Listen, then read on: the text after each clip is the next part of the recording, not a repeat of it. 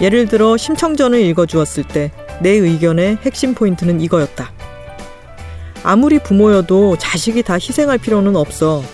신봉사 옆에는 뺑덕어멈도 있잖아. 책임은 뺑덕어멈과 신봉사가 져야 해. 어른이 되었는데도 자신의 처지만 비관하거나 책임을 회피하는 건 옳지 않아. 아빠가 나이 들고 이런 못난이가 되어 있으면 따끔한 충고를 하든지 외면해줘. 아빠가 스스로 일어날 수 있도록 적당한 거리를 유지해줘. 서운해하지 않을게. 부모 자식 사이라고 해도 서로를 위해 희생하는 건 바보 같은 짓이야. 심청이처럼 물에 빠지지 말고 본비의 행복을 찾아서 떠났으면 좋겠어. 아빠의 행복을 위해서 절대 널 희생시키면 안 돼. 본비가 행복해야 아빠도 행복해. 알았지? 봉태규 저자의 에세이 우리 가족은 꽤나 진지합니다. 속의 한 구절이었습니다. 안녕하세요. 김하나의 측면 돌파 김하나입니다. 예스24가 만드는 책읽아웃은 매주 목요일과 금요일 김하나의 측면 돌파와 오은의 옹기종기가 격주로 방송됩니다. 목요일에는 저자와 함께하는 인터뷰 코너, 금요일에는 시작은 책이었으나 끝은 어디로 갈지 모르는 삼천포 책방과 책임감을 갖고 어떤 책을 소개하는 어떤 책임이 격주로 방송됩니다. 책이라웃에 소개된 도서와 저자 인터뷰는 웹진 채널예스를 통해서도 보실 수 있으니까요. 책 제목을 기억하고 싶으신 분들은 채널예스를 찾아와 주세요. 다운로드와 좋아요, 구독은 아주 아주 큰 힘이 됩니다. 리뷰를 올리실 때는 해시태그 책이라웃 잊지 말아 주시고요. 또 하나 책이라웃에 광고를 하고 싶은 업체 혹은 출판사, 영화사 분들이 계시다면 채널예스 공식 메일 chyes at yes24.com으로 연락 주세요. Check it out, check it out, check it out, check it out, check it out, check it out, check it out, check. Check it out, check it out, check it out, check it out, check it out, check it out, check it out, check it out, check it out. 오늘 모신 분은 연예인입니다. 배우라는 말보다 연예인이라는 말로 자기소개하는 걸 더 좋아하시는 분이에요. 스스로를 일컬어 할 말 많고 사연 많은 그냥 그런 사람이라고 이야기하시는데요. 그러기에는 너무 유명한 분이기도 하죠. 사진작가 하지시 박의 남편이자 시하와 본비의 아빠, 그리고 두 번째 에세이 우리 가족은 꽤나 진지합니다를 쓰신 봉태규 작가님입니다. 네, 반갑습니다. 봉태규입니다. 네. 작가님. 네. 우선 표지 얘기부터 좀 해야 될 것 같아요. 네. 솔직하게 말씀을 해주시면 좋겠습니다. 네네. 다분히 상업적이죠, 표지가.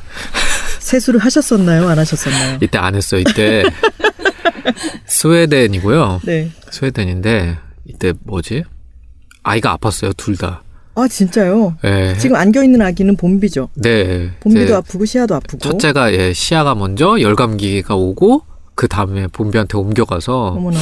거의 뭐 저랑 하시시박 작가님 거의 잠도 못 자고 딴 데 여행도 못 가고 예. 병원 가기도 힘들잖아요 외국인데. 제가 그 스웨덴은 검색해봤는데 거의 진료를 안 해준다고 그러더라고요. 어. 가도 뭐 그냥 가라 그러고 감기 정도는 좀 우리나라랑 다르다고 그러더라고요. 그래서 네. 되게 힘겹게 간호하고 잠 못 자고 그런 상태에서 찍은 사진입니다. 네. 세상에 정말 네. 제가 인스타그램에서 하시시박 작가님이 이 표지 사진에 대해서 말씀하신 걸 봤는데 네. 그런 상황에서 포즈를 연출시키지 않고 그냥 찍었는데 역시 그럴 때가 좋은 사진이 나온다 이런 말씀 하셨더라고요. 네. 근데 그런 위기 상황인 줄은 몰랐네요. 위기 상황이었어요. 네. 그리고- 여기 지금 봄비 머리 이렇게 서 있는 거랑 제 가르마가 보면은 네. 제 머리가 이상해요. 자세히 보면. 본인이 보기에는 머리 이런 거 되게 자세히 보이지만 전체 느낌이 진짜 너무 좋은 것 같아요. 너무 음. 좋은데 막 핸드폰도 옆에 동그랑이 있고요. 자세히 그러네요. 보면. 이제 보니까. 그러니까 뭐 오해하시는 분들 이게 굉장히 연출해서 찍은 것 같은데 그게 아니라 사진을 찍으려고 했는데 찍기 전에 네. 제 기억에 봄비가 저한테 왔고 음. 이제 여기 한번 서봐라 여기 빛이 어떤가 한번 보자 하고 그냥 테스트처럼 하려고 하는데 봄비가 와서 그냥 제가 안 왔는데 어머나. 찍은 거고 사실은 여기서 이제 봄비를 내려놓고 찍은 사진 또 따로 있어요. 음. 근데 그 사진은 이제 오케이가 안 나고 음. 그냥 테스트한 사진이 오케이가 난 겁니다. 근데 봄비가 다가오니까 아프기도 했고 그러니까 네. 아빠로 아빠로서 이제 아픈 아기를 걱정하는 마음과 이런 게 이런 게 여기 들어가 있는 거잖아요. 네, 네, 네. 근데 이게 제목과 딱 맞물리면서 네. 아 정말 우리 가족은 꽤나 진지합니다라는 제목과 이이 포즈와 모든 게 완벽하다라는 생각을 했어요. 감사합니다. 네, 표지 네. 마음에 드셨죠? 표죠. 네. 가르마 당연히- 때문에 별로였나요? 아니요, 표지는 당연히 마음에 들었죠. 누가 찍어준 건데. 네, 당연히 마음에 들었죠. 되게 힘들게 음. 섭외했습니다. 아. 왜냐면, 돈 받았다고 쓰셨던데요. 네네네. 왜냐면, 이게 되게, 어, 제 아내니까 뭔가 이런 거 할 때 되게 편하게 할 수 있을 것 같은데 사실 더 어려워요. 음, 그렇죠. 너무 가까운 사람이니까. 예, 그리고 일로 뭔가 이렇게 같이 한다는 게 더 어렵더라고요. 그래서 음. 부탁하기도 좀 뭐하고, 그 다음에 또 계약서 정- 쓰셨나요? 계약서는 잘 모르겠어요. 네. 네. 정당한 페이를 지불해야 되는데 음. 그런 부분에 있어서도 그렇고 네. 아. 그래서 되게 어려워요. 네. 그래도 역시 페이를 지불하니까 좋은 사진이 나오네요. 그죠. 네. 역시 정당한 대가가 지불이 돼야 된다고 생각해요. 맞습니다. 뭐라든지. 네. 지금 그러면은 어, 가족 얘기 이전에 하시시박 작가님에 대해서 아유 누가 찍어준 건데라고 말씀을 하셨잖아요. 네. 아, 책을 읽어보면은 우리나라의 일반적인 일반적인이라고 퉁치면 안 되겠지만 어, 남편들의 어떤 쉽게 떠올릴 수 있는 모습과는 다르게 아내에 대해서 아내 커리어에 대해서 굉장히 존경 존중을 하고 있다는 마음이 많이 느껴졌어요. 네. 그 얘기부터 먼저 할까요? 그 처음 만난 날이 나와 있잖아요. 책에. 네네네. 그리고 이- 그때 9시 몇 분에 전화를 받았고 9시 몇 분에 뭐 나갔고 무슨 옷을 입고 있었고 그 분 단위로 이렇게 기록이 되어 있는데 네. 그날이 봉태규 작가님의 인생의 아주 중요한 날이었나 봐요. 중요한 날이 됐죠. 원래는 음, 생각지도 못했는데 그냥 무심코 나갔어요. 그냥 네. 정말 말 그대로 책에 써 있는 대로 독립을 하게 되면 뭔가 이런 상황이 많아질 거고 뭐 예행 연습 삼아 음, 그때는 엄마랑 같이 살고 네. 계셨고 엄마랑 같이 저녁 뉴스를 보고 계시다가 연락을 네. 받고 에이 이러고 나가신 거죠. 네. 그랬는데 두 번째 프로포즈를 했다라는 내용이 있는데 네. 그첫 번째 만났을 때 하시시박 작가님이 어떻게 비범했나요? 그냥 비범했다기보다 네. 그걸 눈치채지 못할 정도로 너무 아름다웠어요.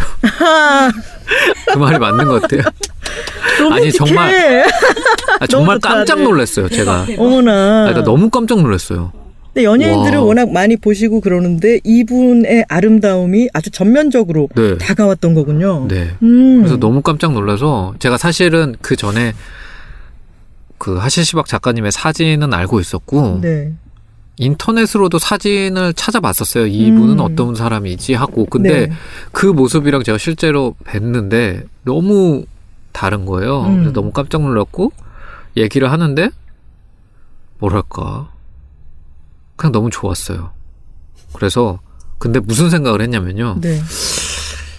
만나고 나서 돌아오는 길에 하루가 지나고 나서 계속 생각이 나는 거예요. 음. 그리고 제가 이제 저희 집에 누나들이 놀러 왔거든요. 그 다음날 정확히 기억해요. 네. 근데 제가 누나들한테 막 얘기했어요. 내가 진짜 멋있는 사람을 만났다고. 막 오.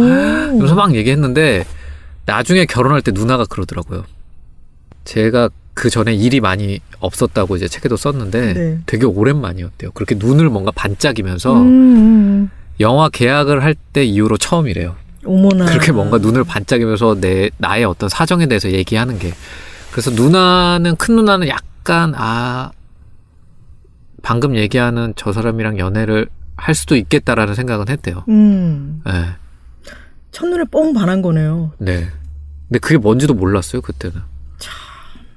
이게 어 심리학 서적 같은 데 보면은 첫눈에 얼마나 불타올랐는지라는 것은 그간 그 이전에 얼마나 외로웠는지를 반증할 뿐이다. 이런 문장을 제가 본 적이 있는데. 와 그러면은 진짜 네. 많이 같아요.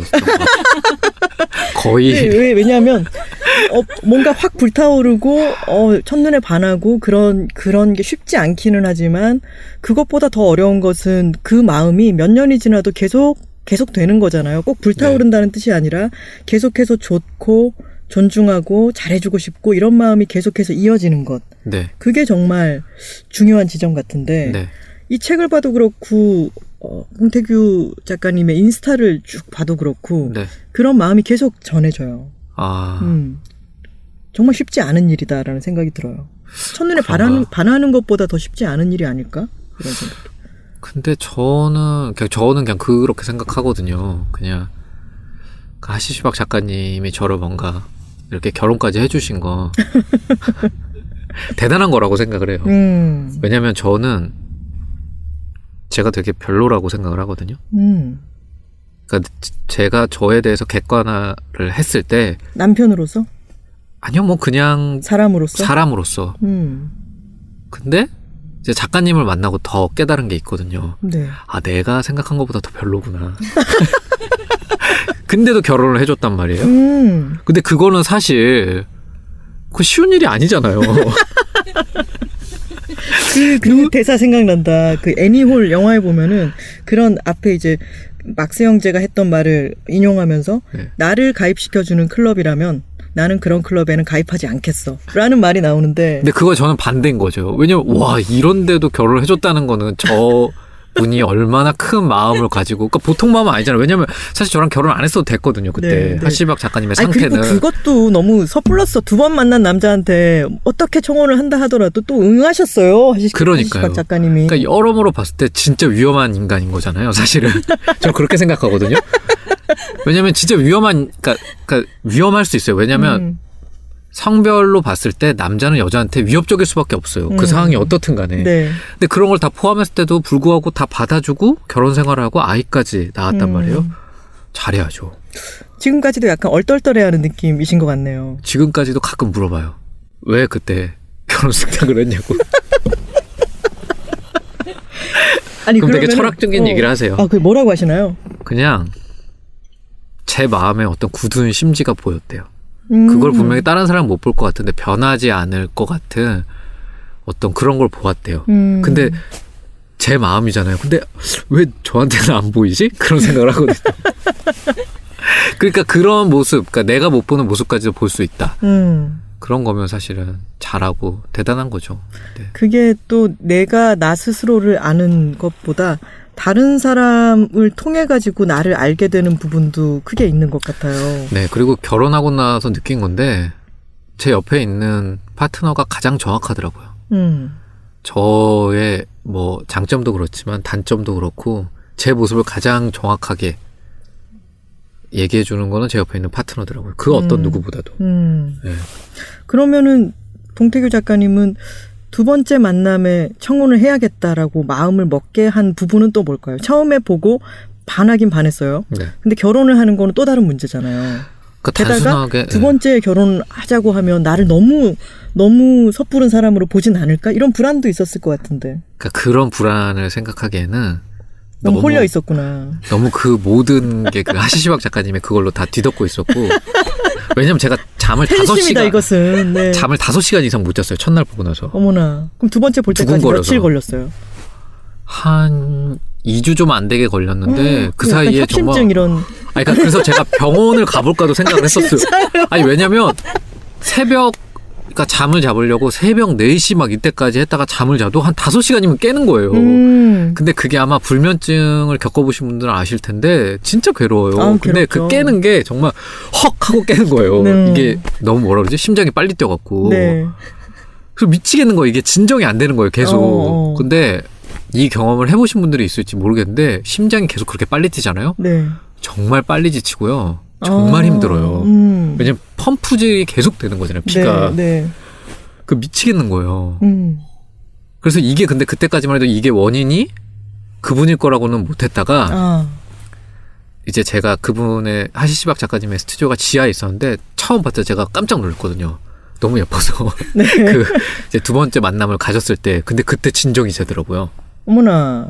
아 그래서 그때 사실은 고백을 하고 싶지 않았어요. 왜냐면 100% 저는 고백을 하면은 차일 거라고 생각을 했고 음. 그러면 고백을 하게 해서 차이게 되면은 두 번 다시 얼굴을 못 볼 거 아니에요. 네. 그럼 못 살 것 같더라고요. 어. 그래서 그냥 아는 사람으로라도 지냈으면 좋겠다라는 게 컸어요.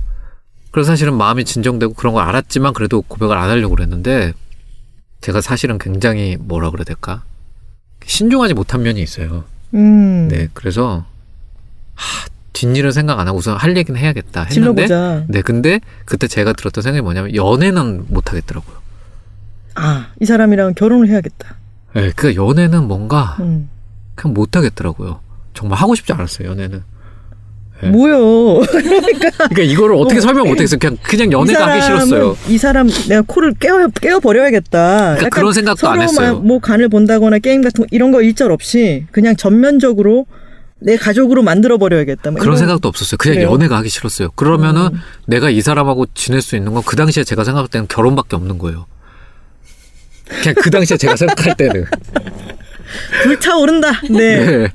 그래서 제가 그랬어요. 정말 그렇게 얘기했어요. 제가 연애는 하기 싫고 너무 좋아하는데 결혼을 하자고. 음.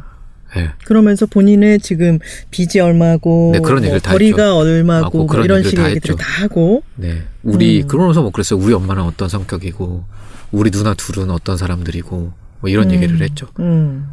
하시지 박 작가님이 그래서 그 자리에서 잠깐 어, 머뭇거리다가 웃더라고요, 제가 얘기를 하는데. 그래서 저는 그때, 하, 여기도 썼는데 잠깐 멈칫하고 그 네. 사이가 정말 무슨, 그, 여기에 막 이렇게 막 대사처럼 썼잖아요. 네. 불쾌하다고까지 말씀하셨잖아요. 그래서 망했다라고 생각했어요, 사실은. 망했지 그럼. 망, 그래서 네. 그때 과메기가 보이는데 정말 그저 같더라고요. 진짜 이건 너무 너무 재밌는 장면이에요. 불, 사랑에 불타오르고 프로포즈를 하고 난 뒤에 과메기에 감정이입을 하는 것은 정말 아. 네 신기한. 막별 생각이. 달더라고요. 과메기가 되게 번들번들 거리잖아요. 근데 네. 얼굴에 막 개기름이 흐르고 있으면 어떡하지부터 해서 막, 막 그 과메기를 먹을 때 사실은 초고추장에 찍어 먹잖아요. 네. 어? 내가 이는 확인했나부터 해서 막, 그니까 막, 막 별별 생각들 막, 어? 막 그리고 이걸 쌈에 싸먹는데 이 쌈이 사실 껴 있으면 어떡하지부터 해서 내가, 제가 쓰지는 않았는데. 그런 불필요한 생각들 있죠. 야, 사람이 왜 절체절명의 위기에서는 막 총알 날아가는 게 실시간으로 보인다 그러잖아요. 네. 그리고 죽기 전에는 내 인생이 갑자기 주마등처럼 막 흘러간다 네. 그러고. 그게 그 지금 엄청난 긴장 상태이다 보니까 그 장면이 세세하게 기억이 나는 걸 테고 네. 책에도 그게 분단위로 이렇게 나와 있는데 음, 네. 그날 이후로 그리고 그 웃고 난 뒤에 하시지박 작가님이 승낙을 하셨죠. 네네. 심지가 보여서 그랬는지. 어, 승낙을 하시고 그러고 난 뒤에는 정말 듯 일사천리였어요. 했겠네요. 날아갈 듯 했고, 그, 그런 마음보다 오히려 약간, 이제 내가 되게 똑바로 해야겠다라는 생각이 되게 많이 들었어요. 아, 예. 그러니까 뭔가 갑자기 반성을 하게 되더라고요. 내 인생에 대해서.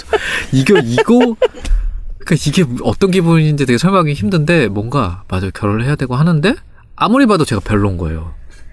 너무 과분한 무언가가 나에게 네. 왔으니 내가 이 과분한 것에 네. 좀 걸맞은 사람이 되도록 노력이라도 해야겠다. 예. 근데, 네. 아무리 생각해봐도 없는 거예요. 음, 뭔가 그때 뭔가 일이 뭔가 굉장히 내 개인적으로 내 직업이 뭔가 안정적이었던 것도 아니고, 네, 뭐 하나도 없는 거예요. 음, 그때부터 시작됐던 것 같아요. 음. 그런 이제 내가 저 사람한테 어떻게 해야 될지 그래서 되게 시행착오도 많았어요. 음, 결혼하고 나서 음 부부싸움도 하고 네. 근데 그건 이제 전적으로 다 저 때문에 한 건데 음, 100%다 제가 잘못한 거고 음.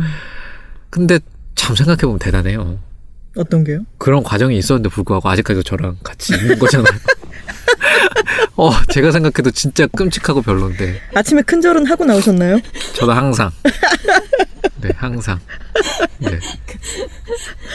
제가 어, 봉태규라는 연예인 배우에 네. 대해서 이미지를 생각해 볼 때도 결혼하시기 전에 봉태규라고 하는 어, 남자 연예인에 대해서 생각할 때 어떤 이미지와 결혼을 하시고 난 뒤에 남편으로서 그리고 아빠로서 보여주는 그 모습이 꽤나 다른 이미지가 저한테 아, 그러세요? 어, 네 왔고요. 저는 후자가 더 매력이 커졌어요. 훨씬. 아, 뭔가 그 부분이 봉태규 작가님의 어떤 매력을 탁 일깨워 준 것일 수도 있고 뭔가가 탁 채워짐으로 인해 가지고 그 내면에서 채워진 게 밖으로 나오는 게 사람들에게 보이는 걸 수도 있겠다는 생각이 들어요. 네.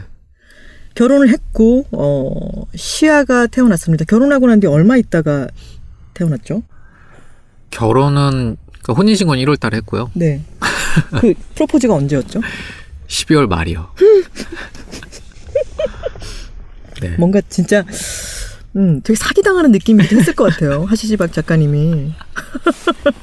뭐가 있는데, 아 모르겠다. 이렇게 네. 일단 해보자. 그리고 이제 결혼식은 5월 달에 했는데 네. 시아는 이제 12월 달에 나왔죠. 음, 그랬구나. 그리고 시아가 태어났을 때, 아, 앞부분에 이 얘기가 좋았죠. 음, 아빠가 된다는 것에 대해서 준비 없이 아빠가 되잖아요. 그죠. 사람들은 나에게도 아빠가 있고 모든 사람에게 아빠가 있으니까 뭐 아빠가 된다는 것도 당연한 일, 자연스러운 일처럼 생각하지만 봉태규 어, 씨가 받아들였을 때는 어, 나 지금 준비가 하나도 안 됐는데 진짜 아빠 돼버렸네? 이런 당황스러움도 있었고, 시아가 태어나가지고는 유리병 너머로 있을 때 장모님이 아빠 왔다고 얘기 한번 해보라고. 아, 못하겠더라고요. 너무 손발이 오그라드는 거예요. 정말로. 그러니까 내가 아빠야 하는, 지금은 뭐 그냥 아무렇지도 않게 나오는데, 네. 아빠야 하는 이게 너무 못하겠는 거예요. 이게 어. 연기를 할 때 되게 내 입에 너무 안 맞는 대사를 음, 시킬 때 그러거든요. 네. 그럼 그 뱉을 수가 없어요. 왜냐하면 내 감정이 이입이 안 되는 거예요. 아예. 그러니까 감정이랑 대사라는 게내 음, 속에 있는 감정이랑 내 이 목소리가 합쳐져서 나와야 되는데 음, 도저히 아빠야 막 이렇게 하라고 그러시는데 그 아빠야가 안 나오는 거예요. 네. 이게 너무 어색하고 그래서 음. 뻘쭘해서 음. 처음엔 그랬었어요. 네. 그게 저희 집도 보면은 저 저희 오빠를 낳고 엄마가 쓰신 육아일기가 5년짜리 육아일기가 한 권이 있고 저를 낳고 쓴 육아일기가 있는데 둘이 톤이 너무 달라요. 오빠한테는 뭐가 다 너무 어색하고 처음이고 걱정스럽고 막 당황스럽고 이런 이야기들이 있는데 저는 이제 조금은 익숙해졌으니까 좀 더 편안한 문체거든요. 그것처럼 시아가 태어났을 때의 느낌과 봄비가 태어났을 때의 느낌은 일단 그 전에 아빠로서 연습한 기간도 있고 꽤나 달랐겠어요. 네, 지금도 달라요. 그러니까 예를, 음. 예를 들면 이거예요. 시아는 계속 새로워요. 나이를 음. 먹어. 왜냐면 시아는 계속 처음이거든요. 네. 만약에 지금 다섯 살인데 다섯 살의 아이는 또 제가 처음이고 여섯 살의 아이는 처음일 거란 말이에요. 지난달에 어린이집 간 애도 처음이고. 네, 다 네. 처음이에요. 근데 음. 봄비는 그렇지 않을 거란 말이죠. 음. 그러니까 봄비는 어떤 행동을 하거나 뭘 했을 때 전혀 당황스럽지가 않아요. 음. 신기하게. 음. 그냥 얘는 뭔가 지켜볼 수 있게 되고 그러는데 제가 오늘 낮에도 시아를 혼내고 왔는데 네. 아니 시간이 몇시 됐다고 벌써 아 애기들은 일찍 일어나죠. 네, 일찍 또. 일어나니까. 네. 그 이게 돌이켜 생각해 보면 그럴 일이 아닌데 이게 뭔가 자꾸 그렇게 되는 거죠. 음. 그래서 두 아이가 너무 달라요. 네, 음. 그래서 하, 첫째한테는 뭔가 저희 엄마 그랬거든요. 저희 첫째 누나한테 그 뭔가 짠한 마음이 있다고. 음. 근데 그게 도대체 뭔 소린가 싶었는데 음. 조금은 알 것 같아요. 아 나도 나도 초보 부모였고 음, 그래서 뭔가 익숙하지 못하게 얘에게 좀 더 노련하게 해주지 못했던 어떤 것에 대한 네, 미안한 그러니까 만약 마음일까요? 혼을 내더라도 아마 음. 첫째가 한 번 더 혼을 낼 거예요. 음. 둘째보다는 음. 같은 상황이어도 마음의 왜냐하면 여유가 없으니까. 마음의 여유가 없고 음. 기다리기가 어려운 부분이 있는 거죠. 음. 그래서 시아한테는 조금 더 그래서 시아 관련된 얘기를 쓸 때는 뭔가 제 감정이 봄비 얘기를 쓸 때랑은 완전 다르더라고요. 어. 봄비 얘기를 제가 글로 쓸 때는 봄비 얘기이지만 사실은 훗날 뭐 지금의 제 아내 얘기일 수도 있고 음. 혹은 다른 여성분들에 관한 얘기일 수도 있다라고 생각해요. 봄비 음. 얘기는 그러니까 사고가 그렇게 넓어지거든요. 봄비 얘기를 쓸 때는. 음. 근데 시아 얘기를 쓸 때는 정말 시아에 관해서만 쓰게 돼요. 음. 사고나 감정이 딱 이렇게 갇히더라고요. 음. 그러니까 그것도 큰 차이가 있는 것 같아요. 그러네요. 같은 같은 성인 아이라고 하는 것이 또 있을 테고 네. 첫째라고 하는 것도 있을 테고 네. 마음이 달라지겠네요. 그러면 본비는 제가 무슨 뜻인지 알아요. 좋은 인생. 네, 맞아요. good life. 근데 맞아요. 봉본비네요. 네, 봉본비. BBB네요. 네. 근데 음. 이게 사실은 불어거든요. 네. 본비가. 음. 그냥 불어로 하면 사실 BB는 안 돼요. 근데 그냥 저희끼리는 BBB라고 하죠. 음. 네. 게다가 시하랑 본비랑 태규 씨랑 이렇게 같이 있으면은 three봉이라고 하잖아요. 네네. 봉이 넘쳐. 하시시박 작가님이 비비비. 그러죠. 비, 비의 잔치죠. 비 파티. 그럼 시하는 무슨 뜻인가요? 시아는 제가 지었는데, 네. 이제 처음 화정에 있는, 일산 화정에 있는 스타벅스에서 네. 임신했다는 얘기를 들었어요. 근데 어머나, 제가 그때 음. 꽃을 선물 받았거든요. 음. 노란색 꽃. 그때 제가 꼭 첫째 아이 이름은 꼭 제가 지어주고 싶었고 음. 제 아내와 관련되게 지어주고 싶었어요. 근데 제 아내가 사진 찍을 때 예명이 하시시박이잖아요. 네. 거기서 가져왔어요. 시하. 아. 아. 한자 이름은 있어요. 네. 떼시자에 어찌하라. 그래서 뭐 때를 아는 사람이라는 뜻이 있긴 한데 그거는 이제 한자를 끼워 맞춘 거고 음. 사실 하시시박에서 갖고 왔어요. 하시시에서. 아 그렇구나. 그래서 그두 네. 자를 떼갖고 와서 시하라고 지었어요. 아니 뒤집어만 놓으면은 바로 보이는 것인데도 아 느낌을 그렇게 생각하지를 못했네요. 근데 네. 봉시하 하면 어감이 너무 좋은 것 같아요. 네. 음.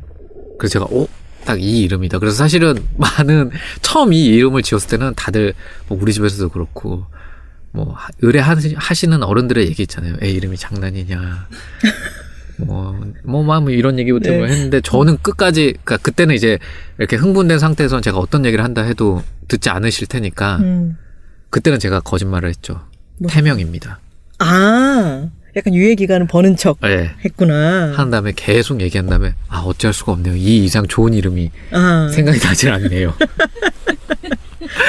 봄비도 본인이 직접 지으셨어요? 봄비는 이제 뭐 막 여러 가지 생각하다가 이제 아내랑 같이 지었죠. 음. 예.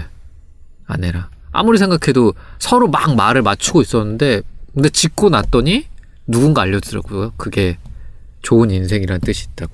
음. 네. 짓고 난 뒤에. 네네. 아 그랬군요. 그래서 어 잘 지었네 그랬어요. 음. 막 그런 얘기를 했었어요. 작가님이랑 하시시박 작가님이랑 막 너무 많은 의미가 담겨져 있잖아요. 우리나라는. 음 이름에. 예. 그리고 네. 이제 사주로 들어가기 시작하면 아 네.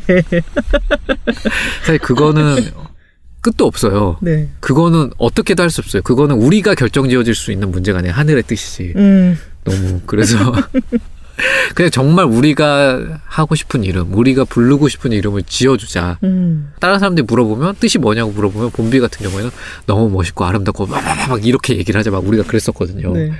그 뜻이 뭐 사실은 그냥 뭐 그냥 붙이면 뜻인 거잖아요. 음. 그래서 그냥 우리가 불렀을 때, 우리가 지었을 때 좋은 이름으로 하자. 부를 때 기분 좋은 이름. 네, 아마 아마도 들을 때 또 기분이 좋을 것 같은 이름으로 지으신 거군요. 네. 근데 양육의 경험이라고 하는 게 엄청난 경험이잖아요. 이것을 통해 가지고 이 봉태규라고 하는 사람이 바뀐 부분도 참 많을 텐데 이게 어떤 내가 세상을 보는 시선이 달라졌다든지 아니면 타인을 대하는 태도의 변화가 생겼다든지 아니면 내가 감정을 다스리는 방식이 변화했다든지 다양한 변화가 있을 텐데 어, 양육을 통해 가지고 달라진 점들은 어떤 게 있는 것 같으세요? 본인에게? 우선은 제일 크게 달라진 거는 네. 약자에 대한 생각이 달라진 것 같아요. 음, 그 전에는 기본적인 정말 기본적인 것만 알고 있었다라면 시야를 낳고 나서는 되게 디테일한 부분까지도 생각을 달리 했었던 것 같아요. 음, 그러니까 해외를 나갔을 때 사실은 보지 못했던 건데 그런 생각을 했어요. 해외에 나갔을 때 제일 큰 차이점이 우리나라 명동에는 유모차를 끌고 다니거나 휠체어를 타고 다니시는 분이 많이 없거든요. 음. 거의 없다고 보면 되죠. 그런 음. 곳에. 근데 해외 나가면은 그곳에 명동이라고 하는 곳에는 사실 모두들 그냥 아무렇지 않게 다니거든요. 네. 그리고 갈 수 있는 곳과 갈수 없는 곳이 정해져 있지 않아요. 따로 음. 크게. 음. 근데 지금 우리나라는 보면은 어느 한 곳으로 몰아가고 있는 것 같아요. 어. 예를 들어 아이가 있는 분들은 이런 대로 음. 만약에 그렇지 않은 사람들은 어, 그러니까 이거를 모두 약속을 한 건 아니지만 그런 네. 분위기가 있는 것 같아요. 음. 그랬을 때 이 기준이 어디서 오냐 하면은 음. 그냥 저는 그렇거든요. 신체 건강하고 잘 걸어 다닐 수 있고 사람 말귀를 잘 알아듣고 사람 말을 한국말을 잘할 수 있는 어떤 사람인 것 같거든요. 음. 근데 여기에는 예를 들면 저희 시아나 혹은 장애인이 배제되어 있다라는 생각이 들어요. 음. 그리고 그거에 대해서 아무도 문제 제기를 하지 않고 음. 왜냐면 그냥 그렇게 해도 되니까 그렇게 해도 우리는 불편하지 않거든요. 음. 거기서 우리는 그냥 방금 말씀하신 네, 그런 그 기준의 어, 사람들이죠. 글이 넓지 않은 네, 어. 그러니까 포션으로 보면은 많은 부분을 차지하고 있을지는 모르나 네, 그런 사람들에게 모든 게 맞춰져 있기 때문에 나머지 사람들이 배척이 되는데 네, 어 그런 약자 중에는 그런 어린 아이들도 있을 테고 네. 그런 쪽에 생각을 못했던 부분까지 생각이 미치게 되는 거군요. 아프지 않으면 약자라고 생각하지 않는 것 같아요. 아 맞아요. 우리나라 그런 게 있죠. 그래서 뭐 예를 들면 뭐 대중교통에서 그 임산부 석이 있잖아요. 네. 근데 거기에도 제가 생각할 때는 동의하지 못하는 분들은 그건 것 같아요. 아, 너가 몸이 멀쩡한데 그 배 조금 나온 거잖아라고 생각하는 게 있는 것 같아요. 음. 근데 거기에서 너는 몸이 아프지 않잖아가 있는 것 같아요. 네. 예. 그러니까 어디 목발을 짚고 막 어디가 이렇게 해야 네, 네, 그러니까 네. 누가 봐도 봤을 때 음. 근데 그렇게 되면 그거는 너무 그렇죠. 잘못된 거잖아요. 네. 막 출산 장려 어쩌고 이러면서 인식 같은 것은 전혀 뭔가 바뀌지가 않고 네. 그리고 그리고 저는 네. 제일 답답한 게 이거를 논쟁이라는 타이틀로 어, 기사가 맞아요. 나요. 논란. 음 근데 사실은 논란이 될 수 있는 그거를 붙여야 되는 게 있고 붙이지 말아야 될 게 있는데 이거는 그렇죠. 사실은 그러, 그렇게 논란으로 만들면 안 되는 문제거든요. 되죠. 사회적으로도. 안 되죠. 네, 근데 그런 식으로 부추기는 것도 그렇고. 음 이거는 네. 인식 부재나 인식 미비의 문제인 건데 네. 이것을 두 팽팽한 주장이 서로 부딪히고 있는 것처럼 본다는 네. 것 자체가 문제인 거죠. 네, 그래서 음. 그런 것들은 사실 제가 결혼을 하지 않았다면 생각 못 했을 거예요. 그래서 제일 달라진 게 그거였어요. 음. 결혼하기 전에 제가 백화점을 갈 때마다 항상 불만은 그거였거든요. 아니, 왜 아기 엄마들이 이렇게 답답한 실내에 와 있는 거야? 음. 애들을 좀 데리고 밖에도 좀 가고 음. 자연을 접하게 하고 막 음. 이런 생각을 했어요. 애기 낳기 전에는. 네네. 아, 왜 다들 응? 백화점에 이렇게 답답한데 와서 어? 커피숍에만 있고. 네. 근데 결혼했더니 이게 얼마나 잘못된 생각인지 알겠더라고요. 게다가 백화점이 얼마나 편한 곳인가. 네. 아우 살겠다. 막 이런 생각을 하시면서. 왜냐하면 백화점에 모유 수유실이 뭐 예를 들어 십몇 층까지 있어요. 모유 수유실이 하나 있거든요. 음. 그것 때문에 가는 거더라고요. 아. 그리고 유모차를 끌고 다니기가 그나마 편해서. 네. 그리고 웬만한 시설에 사실 우리나라는 모유 수유실이 없거든요. 음. 예, 그리고 엄마들이 그렇게 유모차를 끌고 다니기가 어렵고, 음. 예, 그러니까 가더라고요. 그러니까 이 얘기를 들으니까 너무 약간 조금 이전에 내가 반성이 되면서. 반성이 되면서 좀 약간 가슴이 아팠어요. 그러니까 자기도 모르게 나는 아이가 있으니까 여기만 가야 돼, 이런 곳만 가야 돼라고 하는 게 생기는 거잖아요. 음. 예, 그런 음. 맵이. 근데 거기 안에서도 사실 뭐 최근에 느꼈는데 거기 엘리베이터 앞에 크게 써 있거든요. 유모차, 휠체어한테 양보하세요. 음. 근데 그 양보하세요는 뭐냐면 탈 때뿐만이 아니라 만약에 5층에 내렸는데 가득 찼어요. 그러면은 거기에 유모차가 있어요. 그러면 음. 내려서 유모차를 먼저 태우시고 다른 분들은 그 다음에 타세요도 포함이 되어 있거든요. 네. 근데 전혀 돼 있지 않죠. 전혀 그렇지가 그리고 않죠. 그거를 양보해야겠다라고 생각하는 인식도 아마 거의 되어 있지 않을 거예요. 음. 그리고 이걸 얘기하면은 아마 욕 먹을 거예요. 음. 그 유세냐? 아. 그게 어. 그게 그- 무서운 애, 거죠. 애 있다고 유세하냐 이런 식의 하, 참 겹겹이네요. 네, 그러니까 어떤 발언을 하기가 그래서 제가 책을 썼을 때 제일 조심했던 게 사실 그런 부분이에요. 음. 왜냐면 이런 부분에 있어서 너무 이렇게까지 드러내면 저는 사실은 아이가 있고 없고 결혼을 했던 안 했던 그런 사람들과 상관없이 사실 보편적인 얘기를 할 수 있다라고 생각을 하거든요. 네. 제 책으로. 근데 만약에 제가 이런 부분에 있어서 표현을 할 때 지금처럼 직접적인 표현을 했다면 아마 많은 분들이 못 보실 것 같아서 그래서 그런 부분을 조심했죠. 음. 조심 근데 조심을 네. 해야 되는 건지는 의문이 들기는 해요. 음, 조심하셨다고 말씀을 하시지만 또 우리나라에서 별 쓸데없는 것까지 다 논란이라고 얘기를 하곤 하니까 네. 어 이런 부분을 써줘서 참 좋다. 이 부분은 용기 있다. 이런 생각을 했어요. 저는 특히 시하의 경우에는 아, 어. 그렇죠. 공주 옷차림을 하고 하는 걸 좋아할 때도 또 있었고 요즘은 또 어떤 거요? 요즘에는 파워에 빠져 있어요. 아 그래요. 살짝 안타까운 느낌이 드네요. 근데 그거는 이제 저희가 유도를 해도 근데 똑같이 음. 그러면서 이제 다행인 건 그건 것 같아요. 그러면서 역시나 여전히 그 거에 대한 관심은 있어요. 음. 네, 그 공주 옷을 입고 음. 키즈 카페 돌아다니는 공주님들 있잖아요. 네. 그런 건 있는데 아무래도 이제 어린이집이나 유치원을 다니다 보면 음. 이제 거기에 다른 같은 성별의 아이들을 만나게 되잖아요. 네. 그럼 그 영향이 되게 절대적이더라고요. 음 그렇구나. 네, 그렇긴 한데 근데 내가 다르다고 느끼고 싶지 않아 하는 그 마음도 있을 테고. 네, 근데 이제 최대한 그래도 이제 유도는 하죠. 음. 네, 이런 것도 있고 저런 것도 있다고. 음. 네, 옷 입힐 때도 마찬가지고요. 아. 아. 그 시야 사진을 보면은 이런 말이 위에 적혀 있어요. 남자답게 키우는 건 뭐고 여자답게 키우는 건 뭔가요? 그냥 시야답게 키우면 안 되나요? 저는 이 부분이 참 너무 좋더라고요. 많은 네. 분들이 이 시야를 키우는 방식에 대해서 또 막 설왕설래 말을 하는 사람들도 있고 참 좋다고 얘기하는 사람들도 있고 많은 반응이 있었죠. 그죠. 음. 그 무심결에 아이들한테 고정된 성관념을 심어주지는 않을까 이런 스스로 경계 같은 거를 많이 하고 계셨을 것 같아요. 근데 되게 조심하는 부분이에요. 음. 그러니까 그것도 이제 결혼을 하고 나서 이제 시야를 낳고 그러고 나서 깨달은 건데 음. 저는 이미 그게 어느 정도 박혀 있는 사람이라 음. 되게 위험한 사람이더라고요. 제가 결혼하고 나서 봤더니 고정된 왜냐면 성관념이 아니면- 있더라고요. 음, 네. 어쩔 수 없이. 음. 근데 이거는 그래서 돌이켜 생각해 보면 이거는 사실 교육에 굉장히 많은 부분 기대야 되는 부분이잖아요. 음, 네. 근데 제가 자라온 과정이나 그런 걸 봤을 때만 하더라도 그런 걸 교육해 줬던 초등학교, 중학교, 고등학교는 없었던 것 같아요. 그렇죠. 예, 오히려 더 폭력적인 부분으로 음.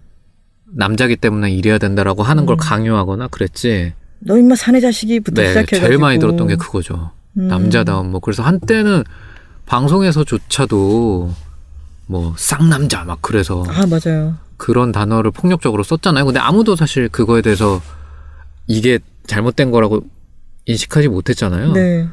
그래서 제 아이는 그렇게 키우면 안 되겠더라고요. 음. 그래서 그런 부분에서 조심을 하긴 했는데 네. 제가 사실은 이 글을 제 공개적인 SNS에 올릴 때 되게 조심스러웠어요. 음. 왜냐면 아무리 중립적으로 쓰고 제가 아무리 표현을 잘하려고 해도 어쩌면은 누구한테도 욕을 먹을 수 있겠다라는 생각을 했어요. 음. 예. 근데 꼭 해야겠다라고 생각을 했던 건 음. 그래도 나라도 하지 않으면 아무도 안 할 것 같은 생각이 드는 거예요. 그리고 저는 네. 그리고 저는 사실은 누가 봐도 그냥 사실은 뭐라 그럴까 그런 발언을 하지 않을 것 같은 사람으로 보이더라고요. 제가 음. 판단할 때 음. 그럼 내가 나 같은 사람이 그래도 한마디를 더 보태는 게 낫겠다 싶더라고요. 예. 이게 쉽지가 않은 게 연예인들은 네. 또 우리나라 사람들은 연예인이 자기의 모습을 막 마구 보여주는 걸 좋아하기보다는 연예인을 마치 무슨 서비스직처럼 생각하기 때문에 뭐 아주 공손하고 사랑받으려고 노력하는 모습 이런 것만 인정을 하려고 하는 경향이 있잖아요. 제가 최근에도 욕을 먹었는데 네. 뭐 옷매장에 제가 고개를 이렇게 들고 왔대요. 주머니에 손을 넣고. 근데 그 모습이 너무 TV에서 보던 모습이랑 달라서. 봉태규 인성 논란. 네. 네. 그러니까 그렇게라도 그렇게도 욕을 먹으니까 그러니까 그런 제 그러니까 저는 계속 이제 그분이 생각할 때 제가 생각하는 모습은 TV에서 봤을 때 항상 두 손을 앞에 모으고 약간 고개를 숙이고 조아리는 자세라 그러죠. 그게 이제 사극이나 그런데 이제 예전에는 내시 역할을 하는 분들이 많이 신하라고 칭해지는 분들이 많이 그런 모습을 했는데 그러니까 저는 계속 그렇게 다녀야 되는 거예요. 너무 웃겨요. 그러니까 서비스업이 아니라 만약에 그렇게 보시는 분들도 되게 많아요. 음, 서비스업이 아니라 아예 무슨 좀 네. 어, 좋아려야 하는 그런 사람처럼. 그래서 아니 그럼 그렇게 들어갈 수도 있는 거고 뭐 예를 들면 제가 두 손을 모으고 들어갈 수도 있는 거잖아요. 근데 네. 제가 들어가서 막 뭔가 거기 가서 막 뭐 예를 들면 반말을 했다던가 뭐 막 그런 것도 아니잖아요. 네, 그냥 근데 들어가는 모습이 것도 아닌데. 양손에 주머니에 손을 선글라스까지 꼈으면 큰일 날 뻔했어요. 아유, 그나마 다행인 걸까요? 그러니까 아 선글라스 꼈으면 진짜 큰일 날 뻔했어요. 제가 평상시에 선글라스 잘 안 껴서 다행이지 선글라스까지 꼈으면 그, 어, 봄비가 태어나고 나서는 아까 이제 여성이기 때문에 여성에 대해서도 생각을 많이 하게 됐다라고 말씀을 하셨는데 네. 이 책에는 동화 평론가 같은 또 면모가 보여요. 아 네. 그래서 신데렐라를 읽다가 이거 뭐야? 쥐가 마음에 들었다고 왜 온 정사는 내버려 두고 여자들한테 구두를 신기고 다녀? 이런 법- 것부터 시작해서 유리구두가 깨지면 얼마나 위험한데 어쩌려고 이러는 거야? 막 이런 생각도 네. 했었다고. 네. 그리고 심청이에 대한 이야기도 또 막 한참 시끄러웠었죠. 네. 심청이에 대해서 뭐라고 말씀하셨었죠? 심청이에 대해서 그렇게 살면 안 된다고 그랬죠. 그렇죠. 예. 그 아무리 찾아서 읽어봐야겠어요. 아무리 아버지 문제여도 음, 자기 자신을 포기하거나 그러면 안 된다고. 맞아요. 너의 행복이 최우선이 돼야 된다. 음. 그리고 야, 신봉사 옆에는 뺑덕어멈도 있잖아. 네. 책임은 뺑덕어멈과 신봉사가 본인이. 선택했으면서 어른이 되었는데도 자신의 처지만 비관하거나 책임을 회피하는 건 옳지 않아.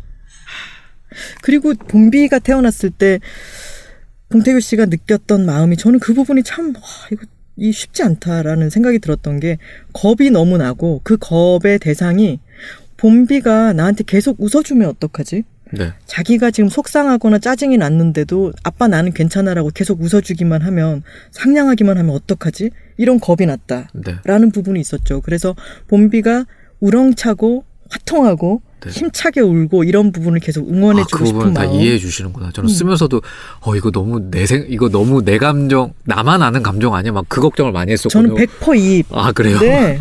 여자는 화통하고 풍채가 있어야죠. 그죠. 네. 네. 저 그랬으면 좋겠어요. 음, 그러니까요. 근데 네. 사진을 보면 봄비의 이 화통함이라는 게 사진을 뚫고 나오는 것 같아요. 네, 저희 엄마랑 되게 비슷해요 느낌이. 아, 그래요?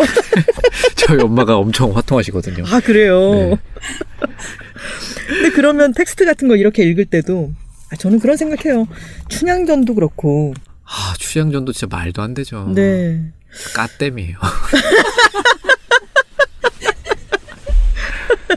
저는 아, 국문학을 전공을 진짜. 했고 그리고 춘향전이나 심청전 같은 경우에는 꼭 그 이야기에서만 그치는 게 아니라 거기에 이제 어느 파트가 굉장히 많은 뭐 판소리도 있고 거기에 따른 무용이라든가 굉장히 많은 문화적인 것들이 그 안에 들어가 있기 때문에 그거 전체를 보이콧해야 된다 이렇게 얘기하고 싶진 않지만 아이 그죠. 어 근데 이것을 어, 어느 정도 머리가 크고 나서 지금 사회와 맞지 않는 것, 그 당시의 가치관에 대한 토론이 가능할 때 이것을 같이 읽어보는 건 의미가 있지만, 그러니까 한 중고등학생쯤 됐을 때, 네. 그거는 의미가 있지만 애들한테 이야기로 들려주는 것은 이건 너무 유해하다. 너무 가학적이다. 그런 생각이 들어요. 그죠. 음. 사또 같은 경우는 거의 뭐 성추행범. 그죠. 음. 지금 어떤 사건하고 아주 겹쳐지죠. 어, 그럼요. 네, 그런 거는 아니죠. 네, 그거는 말도 안 되죠. 음. 권력을 가지고 있는 힘을 아 줄이를 들어야 돼.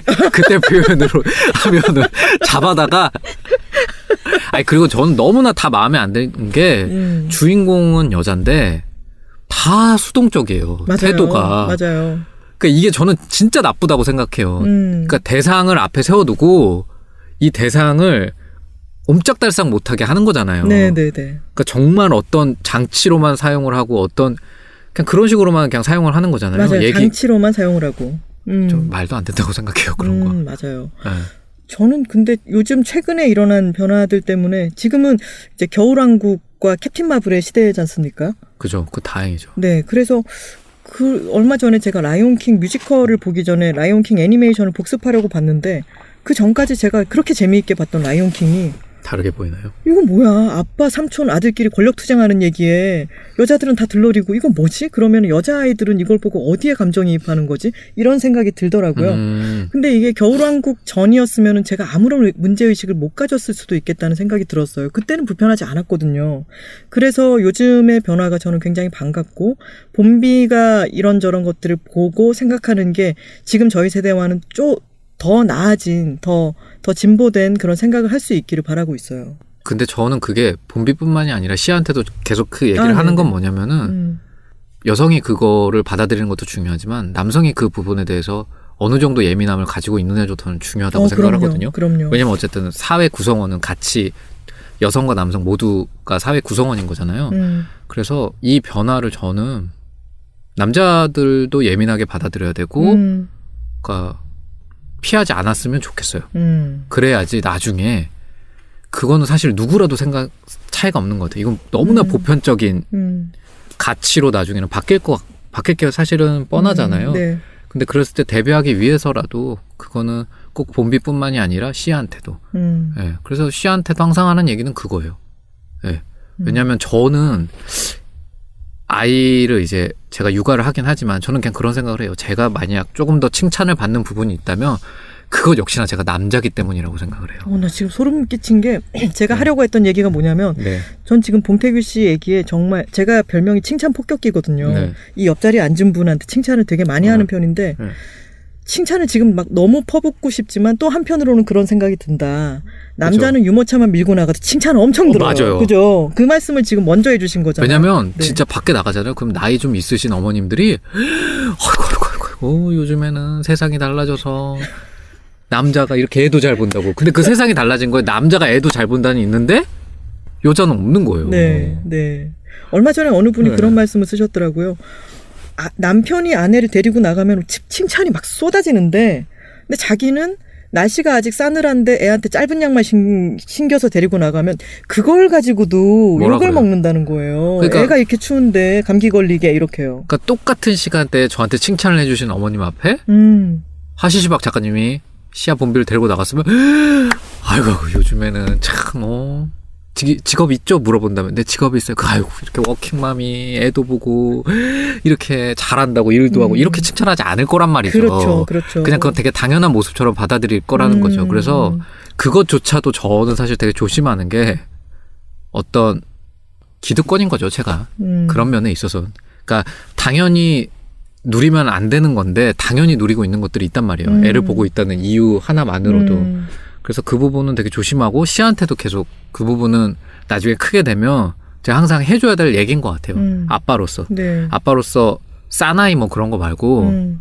왜냐면 어쩔 수 없이 사회 구조상 이게 언제 바뀔지 모르겠지만 남자가 가지고 있는 그 기득권이 있거든요. 네. 근데 그거에 대해서는 항상 조심해야죠. 어, 사나이 이런 말 너무 시대착오적으로 느껴진다. 저 정말 싫은 것 같아요. 네. 어, 저 그리고 정말 싫은 것 같아요. 지금 그리고 저는 연예계에 있잖아요. 네. 여긴 더 심하잖아요. 아, 그렇죠. 네. 알탕 그- 영화도 많고 네. 굉장히 기본적으로 마초적인 사회이고 네. 음, 많이 힘드시겠어요. 뭐 캐스팅에서 많이 배제되는 거 말고는 음.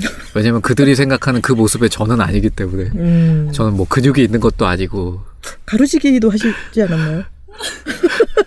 그거는 약간 네. 좀 아. 근육이랑은 다른 이런 말씀을 드려도 될지 모르겠지만 이 방송에서 근육이랑은 다른 어떤 근원적인 어떤 어, 네, 네네. 그런 문제이기 때문에 음. 네. 어, 근데 지금 계속 이제 남성의 기득권에 대해서 이야기를 하는 부분에 대해서 칭찬에 대한 이야기도 음. 아, 너무 제가 생각했던 거, 우려했던 거, 모든 것들이 너무 바람직한 모습을 갖고 계셔가지고 저는 지금 막 너무 칭찬을 하고 싶지만 참고 있습니다. 네, 감사합니다. 아내 박원지 씨 계속 책에는 원지로 나오고 있고 하시시 박 네. 어, 작가님에 대한 이야기를 좀 해볼까 하는데 두 분다 어, 봉태규 씨도 직업란에다가 연예인이라고 표기하지만 스스로를 프리랜서라고 생, 각한다라는 부분이 있었어요. 네. 하시시박 작가님도 프리랜서이고 네. 여자 사진 작가이고 그리고 아이들의 엄마로서 사진 찍는 모습이 그렇게나 박력 넘치는 그 작업인 줄 몰랐다라는 표현도 봉태규 씨가 하셨는데 되게 불리한 점을 많이 딛고 있을 것 같아요. 하시시박 작가님이. 그렇죠. 음, 그 이런 표현이 있었어요 책에 누군가 이런 말을 했었다.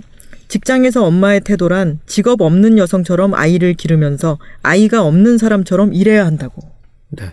지금 힘들어하고 계신가요? 혹시 이 작업을 병행하는 것에 있어서? 초반에 그 내색을 안 했는데 음. 지금 이제 나중에 얘기를 하는데 임신하고 이제 결혼하고 초반에는 좀 힘들어 했었다고 그러더라고요. 음. 왜냐면 제가 봐도 어, 그 전에는 스튜디오를 운영할 수 있고, 그 다음에 자기가 생활비를 쓸 수 있고, 사고 싶은 걸 살 수 있는 정도의 그런 여력이 되는 음. 일이 충분히 들어왔는데, 네. 이제 결혼을 한다 그러고, 임신을 했다 그러니까 정말 일이 뚝 떨어졌어요. 음. 정말로. 네. 거짓말처럼. 근데 그렇게 표현을 하더라고요. 그냥 그게 약간 당연한 거라고. 그 안에서는. 음. 예, 그 안에서는 당연히 그렇게 생각을 한다고 그러더라고요. 결혼하면 당연히 이제 일은 못 하는 거 아니야? 아이까지 가지면? 그 업계에서. 예, 예. 어. 그래서, 아, 그게 조금 굉장히 다르게 다가왔던 것 같아요. 이게 음. 사실은 저희가 있는 뭐 연예계가 됐든 뭐 어디에서 또 사실은 그런 일들이 비일비재하게 일어나겠죠. 여기뿐만이 아니라. 음. 근데 만약에 결혼하기 전에 이런 얘기를 들었다면은 그냥 뭐 안타깝지만 뭐 음. 그러지 않을까 애도 봐야 하고 뭐 이렇게 그냥 생각이 뭔가 이렇게 갔을 텐데 제 옆에 있는 사람이 그 얘기를 너무나 아무렇지 않게 음. 당연하다는 듯이 얘기를 하는데 그게 내일처럼 큰 걱정거리로 음. 저한테 왔었어요. 음. 왜냐면 제가 앞서 얘기한 대로 그럼 나 때문이라고 생각을 했어요. 음. 나를 선택했기 때문에? 나랑 결혼을 하지 않았다면 네.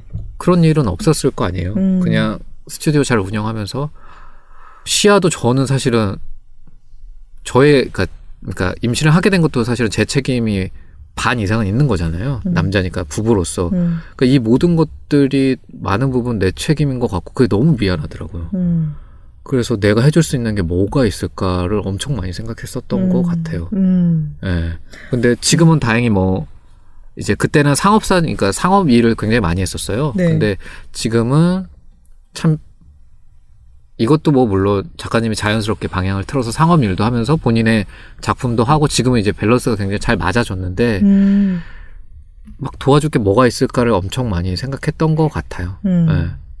그리고 아까 아, 나랑 결혼을 해주신 분이라고 생각하면서 그분의 입장에 스스로를 놓고 많이 생각을 했겠구나라는 게 책에서 드러난 여러 가지 부분 중에 왜 출산 직전에 병원에 가가지고 이 사방이 커튼으로 막혀 있는 침상에 누워 있을 때 이 이제 좀 있으면 출산을 할 분들이 고통이 팔을 자르는 잘리는 거를 10으로 둔다면은 6에서 10 정도의 고통이 계속 왔다 갔다 하는데도 네. 주변에 다른 산모들을 방해하면 안 되니까 소리를 지르는 게 아니라 신음을 끙끙 하면서 참고 있고 그리고 나중에 이제 출산을 할 때도 옆에서 지켜볼 때 그런 말씀을 하셨죠. 아, 나는 보호자로서 남편으로서 와 있지만 오히려 하시시 박 작가님이 나를 안심시켜야 되는 이런 거 네. 차라리 하시시 박 작가님의 아빠나 여동생들, 엄마 이렇게 막 와 있으면은 좀 더 아프다고 소리도 지르고 할 수 있지 않았을까? 근데 나는 남편이기 때문에 오히려 어 아니야 나 괜찮아 괜찮아 나를 오히려 안심시키더라. 그죠. 어. 근데 그런 부분은 진짜 섬세한 것 같아요. 그 봉태규 씨가 아 내가 저 입장이라면 어떨까? 어느 게 더 나을까? 계속 생각을 많이 하기 때문에 그런 걸 캐치할 수 있는 것 같아요. 그게 첫째 낳을 때는 막 그만큼까지는 아마 생각을 못했던 것 같은데. 경황도 없고. 네. 근데 둘째 낳을 땐 그런 것들이 보이더라고요. 음, 음. 그러면서 야 이게 그래서 둘째 낳을 때막 눈물이 났는데 음, 너무 아내한테 미안하고 어, 막 대견하고 그래서 막 눈물이 나더라고요. 음. 그러니까 사실 애는 안 들어오더라고요. 애가 음. 들어오는 게 이상하더라고요. 아, 정말 오히려 그냥 아, 이 상황을 다 견디고 사실은 그 전부터 열 달 동안 진짜 고생 많이 하거든요. 네. 먹을 것도 못 먹고 막 그러는데도 만약에 제가 없으면 시야도 봐야 되고 막 뭐 여러 가지 그런 걸 했는데 아이까지 뭔가 그렇게 출산을 하고 막 그러는데 음, 근데 그 출산하기 직전에 상 상황이 뭔가 되게 안쓰러웠어요. 음, 병원에 가서 그렇게 좁은 공간에 누워 있는 게 음, 아, 이거를 참 남편으로서 어떻게 받아들여야 될지 모르겠더라고요. 그리고 둘째가 딸이었잖아요. 네. 그러니까 하, 얘한테 저는 아유, 야, 너도 떡떡커피 같은 혹은 뭐 예쁜 뭐 손 뭐 손주 뭐뭐 이런 얘기 하시나요? 나이 들면은 되게 자기 네. 아이한테 절대 못할 것 같아요, 저는. 이런 음, 상황이면. 제 아이한테. 음, 네. 절대 못할 것 같아요. 음. 결혼 안 했으면 좋겠어요. 거기까지는 이제 권리가 없으시고요. 네. 어, 아버님. 그냥 마음은 그래요. 아버님, 아버님. 네. 마음은 그래요. 막 그런 게 그러니까 막 여러 가지가 미치겠는 거예요. 이걸 음. 보는데 그리고 왜- 태어난 이후에도 또 음. 주민등록번호가 왜, 왜 시야가 앞이고 원지가, 아니, 아니, 뭐냐, 본비가 뒤일까, 이런 생각도 하고. 그것도 이상하지 않아요? 네. 한 번쯤은 그냥 왜냐면 저희 세대는 남자가 1번이고 여자가 2번이잖아요. 네. 근데 이게 사실은 뭐 아이 뭐 그럴 수도 있지라고 생각할 수도 있어요. 음. 근데 그럴 수도 있지가 되려면 그 다음에 3, 4번은 남자가 바꿔서도 할수 3번이고 있어야지. 그렇게 네. 돼야지 어, 아니 그러니까 그럴 수도 있지가 되는 3번이고 거지. 남자가 4번이고 이렇게 될 수도 있어야지. 뭐. 예, 그래야지 네. 그 다음에도 남자가 3번이고 여자가 4번인 거는 그럴 수도 있지가 아니라 그래야지가 되는 음, 거잖아요. 음. 근데 그게 너무 거지 같은 거예요. 행정을 제가 물어봤어요. 왜 그러냐고. 예. 아니 그- 이게 혹시 네. 제가 그냥 이렇게 아, 바꿀 수 있느냐고. 아니 등본을 떼면서 저 궁금한 게 있는데 이게 처음 등본 이거 할 때 3, 4번을 이렇게 여자가 4번하고 하면 이게 막 행정적으로 뭔가 어마무시한 일이 일어나냐고 그랬더니 아니요 그건 아닌데요 그러더라고요. 음, 음. 왜냐면 그건 아닐 것 같아요. 제가 생각할 때도 네. 처음 설정을 어떻게 하느냐인 음. 거잖아요. 음, 아니 그러면 좀 이거 바꿔서 해도 되는 건데. 음. 혼인신고할 때도 본인 이름이 위에 있고 한 것도 되게 어색하게 느껴졌다 그랬고. 네, 저는 원래 앞장서는 거 별로 안 좋아하거든요. 아, 그리고 막 국가한테 허락을 받아야 되는 것도 좀 이상한 것 같기도 음. 하고. 이런 여러 가지로 거지 같은 상황 가운데 뜬금없이 스피드 퀴즈 들어가겠습니다. 어, 아. 생각을 너무 오래 하지 마시고 바로바로 대답하시면 됩니다. 오늘 아침에 내 책의 판매 순위를 확인했다. Yes or no. No. 시하가 유치원에 입학하던 날 어, 벌써 다 컸네 라는 생각을 했다. Yes, no. 초등학생이 된 봄비가 아빠 산타클로스는 있지? 라고 묻는다면 나의 대답은 1번 당연하지 봄비 어릴 때 만난 적도 있잖아. 2번 아직도 그렇게 생각해? 이제 봄비도 아기가 아니잖아. 1번. 나의 배우 인생에서 분기점이 된 작품을 하나만 꼽는다면 1번 연극 보도지침, 2번 드라마 리턴. 없다. 없다. 둘 다 아니에요. 혹시, 혹시 그러면은 지금 아직 안 온 건가요? 아니면은 이전에 다른 작품이 있는 건가요? 이전에 다른 작품이 있죠. 아, 배우로서 더 갖고 싶은 것이 있다면 1번 미친 연기력, 2번 좋은 작품을 알아보는 눈. 2번. 아빠가 배우라서 좋은 점은 구연 동화를 실감나게 읽어준다는 거다. Yes or no. No. 슈퍼맨이 돌아왔다의 출연을 결심하기까지 많이 망설였다. Yes. Yes. 음. 이경미 감독이 측면 돌파 저희 팟캐스트에 출연했다는 소식을 듣고 바로 찾아 들었다. Yes or no. No. 팟캐스트 우리는 꽤나 진지합니다의 시즌 3를 계획하고 있다. 한숨이라고 써둘까요? 네. 그럼 이거부터 여쭤볼게요. 음, 분기점이 된 작품은 뭐예요? 뉴논스톱이에요. 아하. 제가 생각할 때는 아하. 뉴논스톱이 아무도 그렇게 생각 안 하는데 네. 그거 할 때가 제일 즐거웠고 음. 제일 아쉽고 그런 작품이에요. 음. 좀더 오래 할 걸. 아. 왜냐면 그때 이제 막 사람들 얘기에 휘둘려서 네. 막 시트콤 하면 막 배우 이미지가 막 뭐 이런 얘기들 음. 너는 빨리 영화 해야 된다. 넌 전극해야 된다. 그래서 한 3개월 반 만에 관뒀어요. 아, 그래요. 네. 한창 이제 뉴 논스톱 제가 했던 뉴 논스톱이 한창 인기 많을 때 관뒀는데 음. 그게 지나고 나서 생각해보면 제일 아쉬워요. 그때 인상이 많이 남아있어요. 지금까지도. 네. 그때가 몇 살 정도였어요? 23살이요. 23살인데 너무 주위에서 말들이 많았구나. 많았어요. 네. 막 배우는 뭐 이래야 된다부터 해서 음. 막 쓸데없는 얘기들 그거. 아무도 지금은- 책임 안 져줄 거면서. 나 제일 황당한 것 같아. 그- 맞아요. 막 감나라 배나라 옆에서 예. 자기가 뭘. 그러면서? 꼭 이런다? 어. 연기엔 답이 없어. 무슨 소리야. 그럼 말을 말든가. 아니, 꼭 그래요. 진짜 결론은 연기는 정답이 없어. 그러면 너가 얘기하는 건 뭔데? 너 무슨 얘기하는 거니, 그러면? 문제를 얘기해 주는 거 아니면, 아 정말.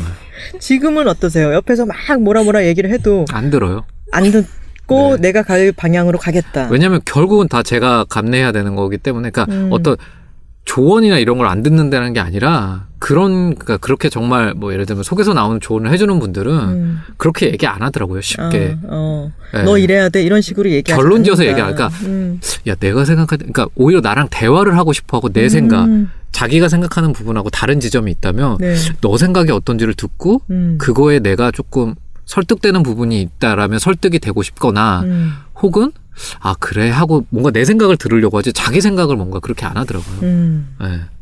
팟캐스트 우리는 꽤나 진지합니다가 시즌 2까지 나왔었는데 네. 이것을 시작했던 어, 계기 같은 건 뭐였어요? 제가 그 팟캐스트 중에 요즘은 팟캐스트 시대라는 걸 되게 좋아해요. 음. 근데 거기 안승준 씨가 그걸 진행을 하는데 UMC랑 네. 네. 그분의 팬이었는데 제가 음. 라디오 나가서 그분의 노래를 계속 신청했었어요. 네. 근데 그때 송은이 김숙 씨가 하는 네. 라디오에 근데 이분이 송은이 씨를 알더라고요. 송은이 선배님을. 음. 그래서 제가 본인에 대한 호감이 있다는 걸 알고 저에 대한 호감이 있었더라고요. 음. 왜냐면 이분도 저랑 되게 생각이 비슷하거든요. 살림에 네. 대한 생각 음. 혹은 뭐 아이를 키우면서 뭐 여러 가지 생각. 음. 그래서 이런 두 사람이 살림에 대해서 진지하게 얘기를 하면 재밌겠다. 음. 진지한 살림러 두 분이. 네. 어. 그래서 처음 기획을 하게 됐죠. 네. 근데 네. 왜 시즌 3는 한숨이 됐나요? 서로 지금 그분도 이제 둘째가 나오고 아. 제가 이제 둘째가 생겨서 사실 이게 접었거든요. 음. 너무 이게 시간이 안 돼서 살림러들은 또 올인을 해야죠. 음. 오늘 해야 되고 둘째가 생기는 그 초반은 네. 첫째가 생겼을 때하고는 또 다르더라고요. 음. 네, 그래서 생각은 하고 있는데 지금 뭐 언제 뭐 시작할지는 모르겠어요. 음. 네. SNS 쪽지로도 그렇게 봉태규 씨한테 육아에 대해서 하소연을 하거나 물어보거나 하는 분들이 많다고. 네, 돈 빌려달라는 분들도 많고요. 책에 보면은 어 청취자 여러분 어, DM에 답장은 못 하고 계시지만 아 네. 내가 이런 질문을 받게 되는 위치에 어떤 어, 책임감 같은 거를 느끼는 부분도 있었어요 책에. 음. 음. 이경미 감독의 비밀은 없다를 보고 와 올해 최고작이다라고 말씀을 아, 하셨던. 그분의 책도 저는 너무 좋았어요. 그죠? 아, 그분은 진짜 멋있는 것 같아요. 음 맞아요. 너무 뭐- 멋있는 것 같아요. 제가 한 가지 알려드리자면 네. 팟캐스트는 더 재밌다. 아 저희 아, 그 측면돌파에 나오셨대요? 측면돌파에 출연하신 편이 아, 아, 주 재밌으니까 언제 한번 한번 들어볼게요. 들어보십시오. 네. 그분은 진짜 짱인 것 같아요. 슈퍼맨이 돌아왔다에 출연을 결심하기까지는 많이 망설였는데 그래도 출연을 하자라고 결정을 하게 된 계기는 뭐였어요? 시아랑 하면 재미있을 것 같았어요. 아, 그리고 음 그냥 어쨌든 이제 방송국에서 하는 거니까 네. 어떤 경험을 할 때 조금 더 안전하게 그러니까 뭐 예를 들면은 뭐 동물을 하나 보러 가더라도 음. 제가 그냥 아빠로서 이렇게 데리고 가는 것보다는 이제 거기는 이제 뭐 방송국이다 보니까 아무래도 조금 더 더 친절하게 음. 사육사가 옆에 있는 상황에서 그런 것들도 할 수 있지 않을까라는 그런 생각도 조금 했던 게 사실이고 음, 음. 그 무엇보다도 그냥 내가 하고 있는 직업을 간접적으로 아이한테도 경험을 해주면 아, 아. 그런 생각도 늘 있었어요. 카메라 앞에 서고 네네. 이러니까 아빠의 일하는 환경은 이런 거야. 회사 보여주듯이. 네네 음. 그러면 나중에 아이가 조금 자랐을 때 어떤 그런 얘기를 조금 더 편하게 할 수 있지 않을까라는 생각을 했었죠. 음, 그렇군요. 네. 아빠가 배우라서 좋은 점은 구연 동화를 실감나게 읽어준다는 거다에 no라고 하셨어요. 왜냐면 제가 reading을 진짜 못하거든요. 맨날 혼나요. 그러니까 reading이라는 애들이 게 막 아빠는 reading이 별로야. 네. 감정은 좋은데 감정선은 좋은데 이번에 이제 이번에 이제 곧 드라마 촬영 들어가야 되는데 네. 그때도 혼났거든요.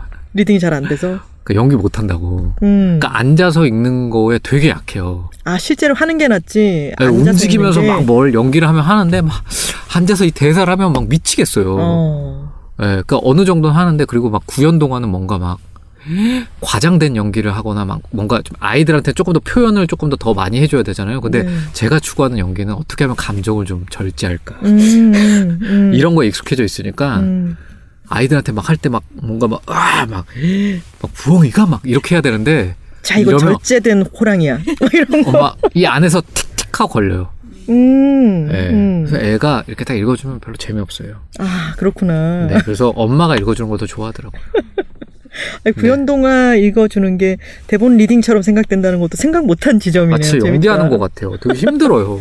배우로서 더 갖고 싶은 것에 좋은 작품을 알아보는 눈이라고 하셨네요. 다음 작품은 드라마가 들어가는 게 있는 거죠. 네네네. 이 이거는 촬영이 그러면 기간이 어느 정도 되나요? 지금 한 바로 며칠 안에 4개월 정도 들어가시는 되는 것 같아요. 4월 아. 한 중순부터 시작해서 아, 대장정이다. 네 8월까지. 네. 이번 역할은 어떤 거예요? 어, 직업환경의학과라고요. 직업환경의학과. 라고 의사가 나중에 네. 과를 선택하잖아요. 네. 그 중에 한 과인데 지금 많이 안 알려져 있는데, 그러니까 뭐 예를 들면 어, 어떤 공장에서 어떤 노동자가 일하다 무슨 일이 생겼어요. 네. 그럼 그럴 때는 직업환경의학과인 의사가 가서 음. 그 공장의 환경을 보는 거예요. 어. 그래서 뭐 예를 들면 뭐 반도체 공장이나 그런 데서 사실은 뭐 여러 가지 사고가 있었잖아요. 백혈병이라든지 네. 왜 그 원인이 되는 거를 찾아내는 거죠. 음. 뭐 거기서 사용하는 약품이라든지 이런 걸 봐서 이게 인체에 미치는 영향이 어떤 게 있고 음. 그래서 원인을 밝혀내는 직업이 직업 환경과 의사인데 음. 그 역할을 하게 됩니다. 아. 네. 어려운 용어 같은 것도 많이 나오겠어요. 네, 근데 날라리 의사라 날라리 의사라고 네, 그래서. 캐릭터를 네. 조금 더 의사. 그러니까 그렇게 할 수 있는 역할들은 이제 다른 이제 한- 직업환경의학과가 저 말고도 많이 나올 거 아니에요. 음. 그래서 그렇게 뭔가 전문적인 용어를 할 수 있는 분들은 많으니까 저는 그냥 그거를 어떻게 하면 실생활의 용어로 바꿔서 할 수 있을까에 대한 고민을 하고 있어요. 음. 네, 음. 네. 그게 배우가 할 수 있는 재량 같은 게 있나요? 제가 얘기를 했죠. 음. 그렇게 하고 싶다고. 아하. 근데, 근데 다행히 뭐 그 정도는 뭐 괜찮다 그러셔서 음. 네, 그리고 대사에 그렇게 전문적인 게 많지 않아요. 이미 설정이 날라리 의사기 때문에 아. 네, 날라리 직업 환경의학 의사기 때문에 네, 어, 봄비가 산타클로스를 만난 적이 있죠. 네, 핀란드에서였나요? 네. 그때 봄비의 반응이 어땠어요? 좋아해서 시아도 좋아하고 제가 제일 좋아했는데 아니 정말 설레는 게 있더라고요. 산타클로스 짱! 아니 그게 아니라! 아니 가기 전에는 짜릿해! TV에 몇 번 나왔잖아요. 거기 음, 그 핀란드에 네네. 있는 실제 공인된 산타 근데 아뭐 이런 데를 가 그랬는데 야 그분이 수염을 길게 붙이고 가운데 앉아 있는데 너무 영험해? 네. 아, 근데 뭔가 와 뭔가 뭔가 신기하더라고요. 실제! 네. 산타클로스를 실제 했어! 와. 가끔 우리 어머니가 뭐지? 가끔 이제 뭔가 뭔가를 빌러 절에 가실 때 그 벅차 오르는 감정이 있으시대요. 네. 그 불상을 보시거나 그러면 음. 약간 그런 비슷한 기분인가라는 생각도 들기도 하고 아 뭔가 되게 뭔가 되게 신적인 느낌도 들고 음. 아 근데 상업적이더라고요. 아.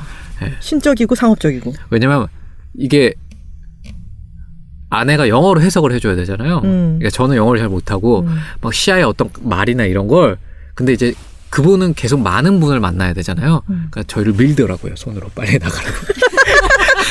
사진 찍을 거 찍고 뭐 대충 감사 인사했으면 스티커 받고 이게 아, 공인된 웃긴다. 산타가 주는 스티커거든요. 아 만- 이게 붙어 있는 거였군요. 네. 음. 근데 저- 자꾸 제 아내를 밀더라고요. 나가라. 자 그만 이런. 네, 내가 하루에 받아야 될 사람이 정해져 있으니까 그러니까 나가자마자 바로 얘기하더라고요. 이렇게 사진이나 이런 게 얼만데 음. 할 아, 거니? 그렇구나. 음. 내 생각에 제 생각에 봄비가 어, 초등학생이 돼가지고 그렇게 얘기할 것 같아요. 아빠 산타클로스 만났을 때 거기 아빠가 제일 좋아했잖아. 이렇게 얘기를 할 것 같아요. 너무 좋아했어요. 지난달에 시아가 어, 어린이집이라고 제가 그 잘못 말했는데 유치원에 입학을 했죠. 네, 근데 벌써 다 컸네라는 생각은 들지 않는다라고 하셨습니다. 네. 음, 유치원 가는 첫날 딱 보내고 난 뒤 느낌이 어땠어요? 그냥 그래도 애기구나. 왜냐면 음. 봄비 낳고 제일 경계하는 네. 생각이 그거예요. 음. 우리 애가 이미 컸다. 그러다 보면 놓치는 부분이 있더라고요. 얘는 아. 애인데, 네. 그러니까 아, 이 정도는 괜찮겠죠. 그러니까 limit가 점점 뭐지? 예전에 어쿠스틱 라이프의 난다 만화가 님이 네. 저희 팟캐스트에 나오셨는데 그런 말씀을 하셨어요. 뭔가를 이제 조립하는데 자 이렇게 해봐. 어 왜 못해? 이렇게 해봐. 계속 이렇게 얘기를 했더니 다 컸다고 생각하고 그렇게 얘기를 했는데 아이가 난 못해. 난 아이란 말이야.라고 얘기를 아, 했다는 거예요. 예, 예. 아 그때 너무 미안했다는 거예요. 네. 그래서 둘째가 있으니까 더 그래요. 음. 둘째가 너무 애기니까 시야가 다 컸는 줄 알고 이 정도는 괜찮겠지가 자꾸 생기는 거예요. 아 둘째랑 비교를 어, 해서 시야는 네. 훨씬 많이 예. 발달을 해 있으니까 네, 그리고 착각을 이제, 하게 되는군요. 예, 그리고 이제 아이가 말을 잘하기 시작하고 막 그러면 음. 부모 입장에서는 약간 좀 괜찮다라고 생각하는 지점이 있는데 근데 음. 정말로 애기거든요 이제 음, 예, 아직까지도 음. 근데 그거를 내가 어느 순간 다 컸네라고 해버리면 함부로 대하는 지점이 생길 수도 있을 것 아, 같아서 음. 되게 경계해요. 음. 저는 되게 경계해요. 음. 네. 봉태규 씨 살 잘 안 찌는 타입이시죠? 살잘 쪄요? 네, 엄청 관리해요. 게다가 푸드파이터였던 어, 옛 시절이 있더라고요. 네, 장난 아니에요. 갈비살 17인분 먹고 막 햄버거 앉은 자리에서 11개까지 먹을 수 있다. 네, 그- 콜라도 없이. 땡도날드랑 네. 지금은 아마 없어졌을 텐데 저 고등학교 때만 해도 땡도날드랑 K 모시에서 천 원짜리 햄버거가 있었어요. 음. 저는 그걸 11개씩 먹고 그랬어요. 고등학교 때. 그때는 그리고 살집이 있었고. 살집이 있었고 그다음에 음. 먹는 거를 너무 좋아했어요. 피자 음. 대짜를 두 판씩 먹었으니까요. 그리고 매일 자기 전에 라면 두 개에 밥 말아 먹고 그런데도. 배가 고팠어요. 세상에. 너무 배가 고팠어요. 지금 너무 날씬하잖아요. 그래서 항상 배가 고파요. 갑자기 얼굴에 애환이 어리고. 아 이게 참 그래요. 네. 살이 너무 금방 찌고 아, 그렇구나. 저는 이렇게- 시- 이렇게 굉장히 예민하게 많은 것들을 바라보고 생각하고 하셔서 이런 것 때문에 살이 잘 안 찌는 체질이시지 않을까 싶어서 여쭤본 거였는데 그게 아니었네요. 그럴 땐 막 단 게 더 땡기잖아요. 음. 예민하게 뭔 걸 보면 음. 제가 또 단 것도 되게 좋아하거든요. 네. 근데 먹으면 안 돼요. 제가 예전에 서촌에서 봉태규 씨를 본 적이 있어요. 아, 그래요? 네, 어느 카페에서 제가 좀 약간 떨어져 있는 테이블에 있다가 저기 저 예쁜 총각은 누군가 싶어가지고 이렇게 보다가 보니까 어머 봉태규 씨네 이렇게 생각을 네. 했어요. 그때 되게 예쁜 색깔의 볼캡을 쓰고 있었고 네. 뭐 맨투맨 같은 것도 되게 네. 아, 너무 예쁜 스웨셔츠와 네. 입, 입고 있는 거예요. 그래서 아 실제로 보니까 몸 선이랑 이런 게 너무 예쁜 사람이구나 네. 싶었거든요. 네. 이게 그런 피나는 노력의 결과였거든요. 네. 그리고 이렇게 피나게 노력해도 별로 알아주는 사람이 없다는 거. 아니야. 그리고 아니에요. 별로 태가 안 나요. 별로 아니야. 태가 안 나요. 인스타를 그러니까 제- 제가 너무 재밌게 봤는데 하시시박 작가님이 오죽하면 네. 저한테 그러더라고요. 뭐라고요? 너무 자기도 이런 말을 하게 될 줄 몰랐는데 왜 이렇게 화면빨이 안 봤냐고. 아 진짜? 아니 근데 네. 실제로 봤을 때 더 예쁘기 때문에 그런 것 같아요. 네, 근데 포기했어요. 남들이 알아주지 않아도 그냥 난내갈길 간다. 어우 제 주위에 근데 패션을 좋아하는 친구들은 봉태규 씨 얼마나 예뻐하는데요, 진짜. 그 뭐 그분들이라도 예뻐해 저 다행이라고 생각해요. 전문가들이라고요. 그러니까 어 그게 저그 어디예요? 바지 핏. 아 바지요. 네, 약간 어벙한 듯한 그 바지랑 신발 핏 이런 거 보고 있으면은 아, 참 예쁘다. 이런 생각이 들고 인스타그램을 저는 이 일처럼 아, 쭉 한번 봐야지 싶었는데 네. 제가 빠져들어서 딴 일도 해야 되는데 네. 계속 보고 있었어요. 아. 너무 재밌더라고요. 인스타그램이요? 음. 네. 예쁘고 그리고 네. 그런 모유수유 사진 같은 것들도 굉장히 또 막 논란이 있고 이랬죠. 이런 거에. 논란이라고 또 쓰면 안 되겠지만 네. 그런 것도 아주 용감했고 그건 이제 음, 하시시박 작가님이 둘째를 낳으면 꼭 하고 싶었던 음. 본인의 작품이었어요. 멋있다. 멋있어. 왜냐하면 첫째 낳을 때 되게 아쉬웠대요. 그거를 음. 남기지 못했고 음. 그다음에 둘째를 낳고 나서 모유 수유하는 거 혹은 하지 못하는 거에 대한 생각이 되게 많았다고 그러더라고요. 그래서 음. 제 책에는 직접적으로 되어 있지 않은데 그 얘기를 했었어요. 그러니까 자기가 둘째 낳고 이제 모유 수유를 하러 가는데 사실은 모유 수유가 되게 어려워요. 음. 왜냐면 고통스럽기도 하고. 예, 안 네. 되는 분들도 많고 음. 근데 막 그런 것들을 자기가 직접적으로 보면서 이게 그냥 아이 밥 먹이는 건데 음. 이밥 먹이는 거 안에서도 뭔가 되게 엄마들이 가슴 아파하고 음. 뭔가 힘들어하고 막 이런 거 보니까 자기가 굉장히 감정적으로 되게 여러 가지 생각이 들었다고 그러더라고요. 그래서 음. 그거를 뭔가 좀 작품으로 남기고 싶고 그냥 사실 본인은 사진을 찍는 사람이고 작품으로 얘기하는 사람이니까 음. 그래야지 더 어떤 사람들이 논란이나 이런 걸로 격화시키는 게 예. 아니라 네 그냥 작품으로 바라줬으면 좋겠다라고 음. 생각을 해서 했고 어쨌든 음. 저는 그거에 지지하는 음. 사람이어서 음. 제 인스타그램에 그렇게 했던 건데 또 얘기를 하실 분들은 얘기를 하더라고요. 근데 음. 그거는 이제 뭐 저는 어떤 의견이 있을 거라고 생각을 하고 아직까지도 우리나라에서는 음. 근데 저는 그 용기에는 엄청난 박수를 보내요. 음. 근데 봄비가 자랐을 때는 이런 용기가 없었으면 좋겠죠. 음. 그런 네. 용기가 필요하지 않은 네, 네, 사회였으면 네. 좋겠다. 네네. 어, 근데 제가 지금 오늘 얘기가 너무 재밌어가지고 이 부분 얘기를 꼭 하려고 했는데 아버지에 대한 이야기. 아, 네. 그이 책에서 가장 인상적인 꼭지는 나도 그 사람이라고 하는 꼭지였는데 어린 시절 아빠와의 사이가 좋지 않았고 그리고 아버지를 좀 아주 막 좋아하지 않는 부분이 있었고 네, 그죠. 네. 그랬는데 아버지가 갑자기 돌아가시면서 느끼게 된 부분과 그리고 그것을 시하와 봄비를 보면서 아빠의 마음이 이렇지 않았을까라고 짐작하는 부분 등등이 있었는데 저는 이 부분만 가지고도 30분 이야기할 수 있을 것 같은데 네. 시간이 너무 가버렸네요. 안타깝게도. 어린 시절에 오 되게 놀라웠던 거는 한 6살 때까지 엄마 아빠랑 같이 계시지를 않았더라고요. 네, 그러니까 집안 형편이 어려워서 네. 그때는 모르겠어요. 저희 부모님이 말씀하시기를 그렇게 뭐 자기 시골집에 아이를 맡기고 뭐 그랬다고 하는데 음. 그래도 저처럼 이렇게 오래 맡기진 않을 거예요. 왜냐면 큰 누나도 한 1년 정도? 네. 1, 2년 정도 큰 집에 있다 왔고 네. 작은 누나는 한 6개월? 음. 근데 저는 한 6년? 네. 그게 저희 팟캐스트에 또 어, 심리학 박사님이 나오셔서 이야기했을 때 네. 애착 유형에 대해서 이야기를 네. 하면서 이런 경우 6년 동안이나 부모님과 떨어져 있을 경우 그러고 있다가 6년 지나고서는 엄마 아빠라고 불렀던 큰아빠 큰엄마가 눈앞에 안 보이고 그죠. 환경도 갑자기 너무 바뀌었고 그리고 네. 엄마 아빠라고 새로 등장한 사람들과는 나는 어색하고 네. 이거는 너무 충격적인 아이에게는 너무 충격적인 일이죠. 그 공태규 씨도 육아 관련 서적을 많이 읽으셨으니까 잘 아시겠지만 본인에 대해서도 아 내가 그랬겠구나라고 느낀 게 많았겠어요.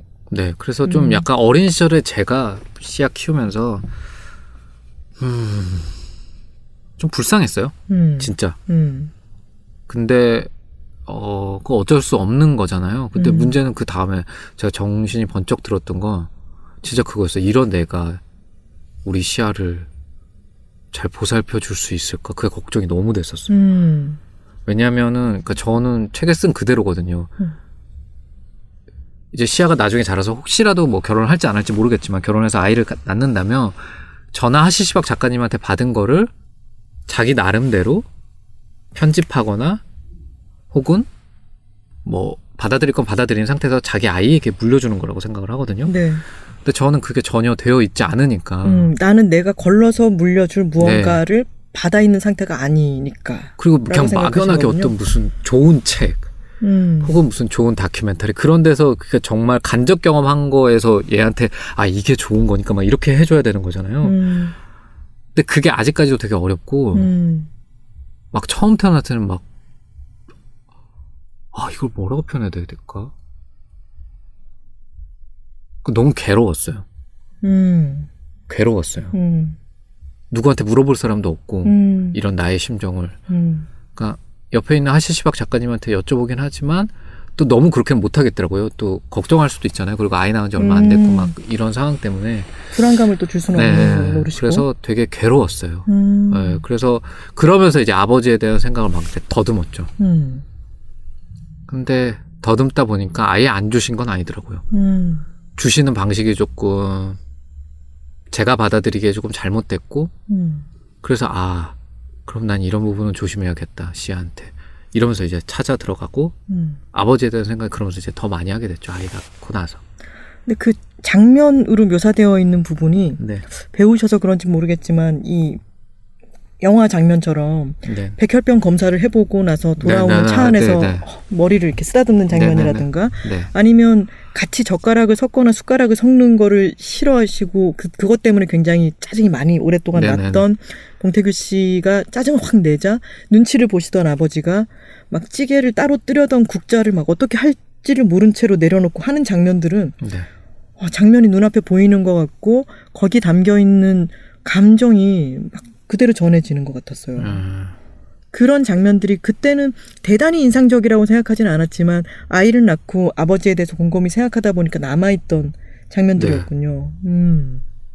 그러니까 그때도 아마 저한테는 남아 있었는데 네. 몰랐던 거죠 그냥 음, 그게 음. 그게 왜 인상적이었는지 근데 음. 이제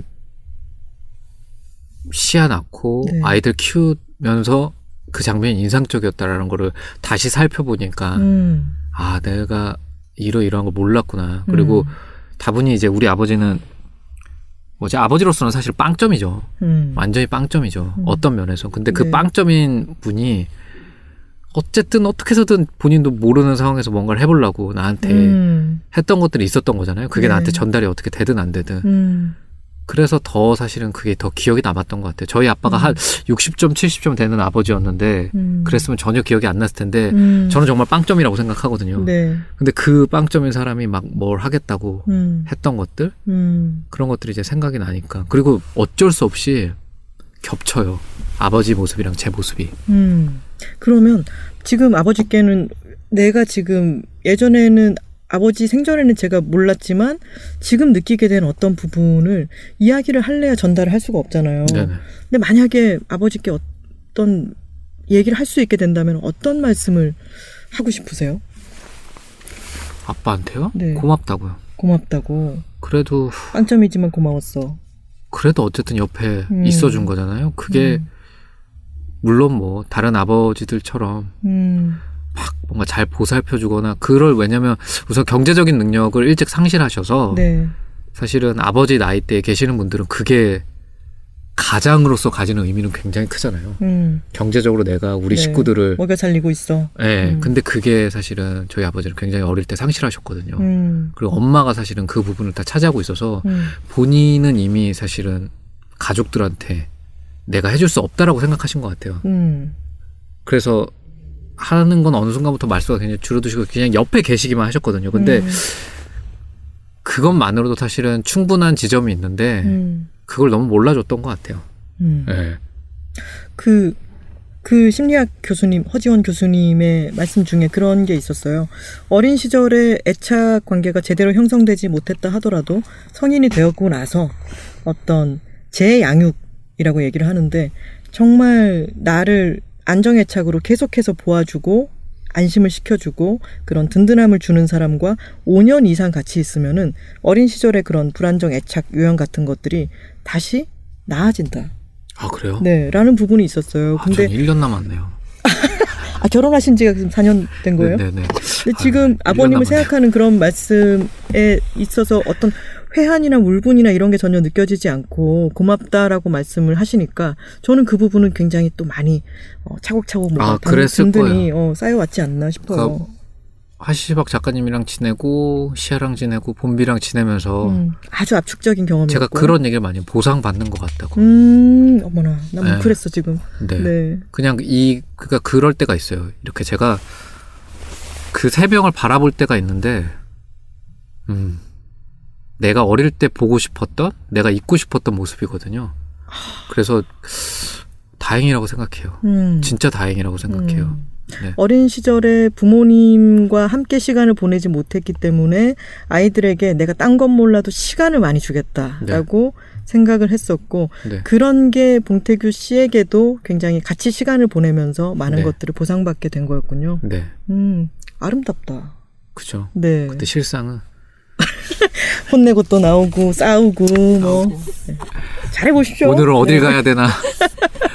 아, 너무 갈 데가 없어. 어 그리고 미세먼지 심한 게 저 같은 경우에 아, 몰랐는데. 아이들을 키우는 사람들의 입장에서는 미세먼지가 커요. 심하면 맞아. 미세먼지가 심하니까 할 게 아무것도 없어.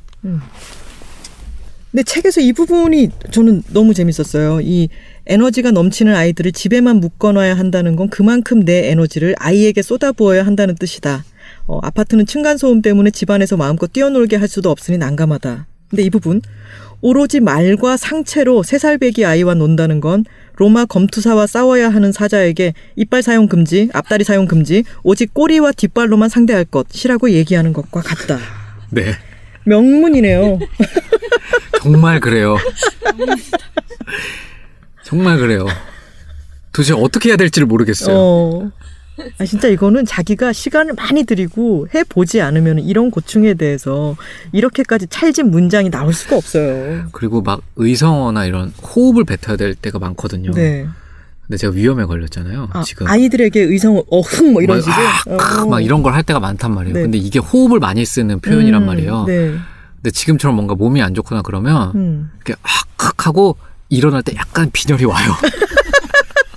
정말로요. 이렇게 호흡을 막, 슉, 막, 와, 막 이런 걸 하다가, 이렇게 밥도 못 먹고 막 그랬을 때는 뭔가 이렇게 딱 일어나면 아시죠? 이렇게, 하, 하, 이렇게 하다 이렇게 하면 빈혈이 이렇게 오잖아요. 그래서 약간 빈혈이 와요. 애들이 어린 시절에 이제 나중에 커서 회상할 때 아빠는 언제나 포효 후 약- 주저앉곤 하셨지 뭐 이런 식의. 아빠는 가끔 휘청이셨지. 아, 이 아까 주민등록 얘기도 있고 어 가족관계 증명서에 남편 이름이 아내보다 위에 올라가 있고 또 뭐 차례상 제사상에 대한 이야기 이런 이야기들도 많았는데 이런 연예인이 이런 말을 하면은 또 이제 소셜 테이- 테이너다 뭐 이런 식의 수식어를 붙이고는 하는데 음 이런 불편한 시선들도 있을 테고 여러 부담감이 생길 수도 있을 텐데요. 앞으로도 이런 발언을 계속 하실 생각인가요? 그러니까 제가 가지고 있는 방식으로 하려고요. 그러니까 저는 그냥 어 어떻게 뭐 이런 책을 쓰셨어요? 어떻게 뭐 아내에 대한 뭐 이런 얘기를 하실 수 있어요? 그러면 저는 제가 생각을 해봤거든요. 네. 어떤 멋있는 말이 없을까? 음. 그래도 이렇게 책도 내고 그랬는데 네. 작가라는 얘기 듣는데 좀 멋있게 하면 좋잖아요. 네. 막 이렇게 막 근데 안 되더라고요. 음. 그래서 생각을 해봤어요. 정말 왜 그랬지? 근데 저는 정말 하시시박 작가님이 너무 좋거든요. 네. 근데 좋아하는 사람한테 집중하다 보니까 이 사람이 하고 있는 일, 일을 조금 더 더 잘했으면 좋겠고 안정적으로 했으면 좋겠고 음. 그러면서 생- 사고가 이렇게 확장이 된 게 있거든요. 네. 근데 저는 마찬가지예요. 저는 우리 씨앗도 너무 좋고 봄비도 너무 좋거든요. 음. 근데 이 아이들이 자랐을 때 좀 더 나은 세상이 됐으면 좋겠는데 음. 근데 그럴 때 내가 어떤 얘기를 보탤 수 있다면 음. 지금처럼 이런 식으로 책을 낸다든지 하는 방식으로 저는 하고 싶어요. 음. 저는 그게 맞다라고 생각을 하고요. 음. 조금 뭐 불편한 얘기를 지금 하는 분들도 많아요. 음. 이전에 다른 방송에 나갈 때 저도 그걸 찾아봤는데 제가 책을 낸다고 하니까 뭐 이렇게 댓글이 아 뭐 몇 뭐 몇 개월 된 아이한테 무슨 심청이가 어쩌고 저쩌고 너무 보기 싫더라고요. 뭐 음. 그런 거랑 뭐 태규 씨 너무 진지하면 불편합니다. 뭐 이런 댓글을 보고 아이고, 네. 이 책을 사야겠다고 생각을 했대요. 음. 네, 근데 그런 제게 막, 친구예요. 아 그래요? 아 그러세요? 네, 사진 찍는 제 친구인데 아, 제가 봉태규 씨가 섭외되었고 아 네. 나도 이 책 궁금했는데 읽으려고 생각했는데 그 친구가 그걸 딱 이렇게 썼더라고요. 아, 그래서 이 거지 같은 세상에서는 논란 없는 책을 쓰는 게 오히려 무책임한 것이다라는 생각을 했어요. 저는. 아, 음. 그죠. 네.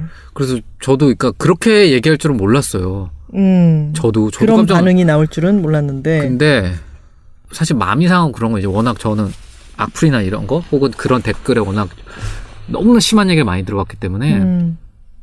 그런 거 괜찮고 음. 근데 여기서 제가 관둔다는 건 그건 진짜 비겁한 것 같아요. 음. 예, 근데 다른 건 모르겠고 제가 막 능력 있는 아빠 뭐 이런 금전적으로 어떤 능력 있고 이런 건 잘 모르겠지만 제가 씨한테 항상 하는 얘기가 있거든요. 비겁하면 안 된다고. 음.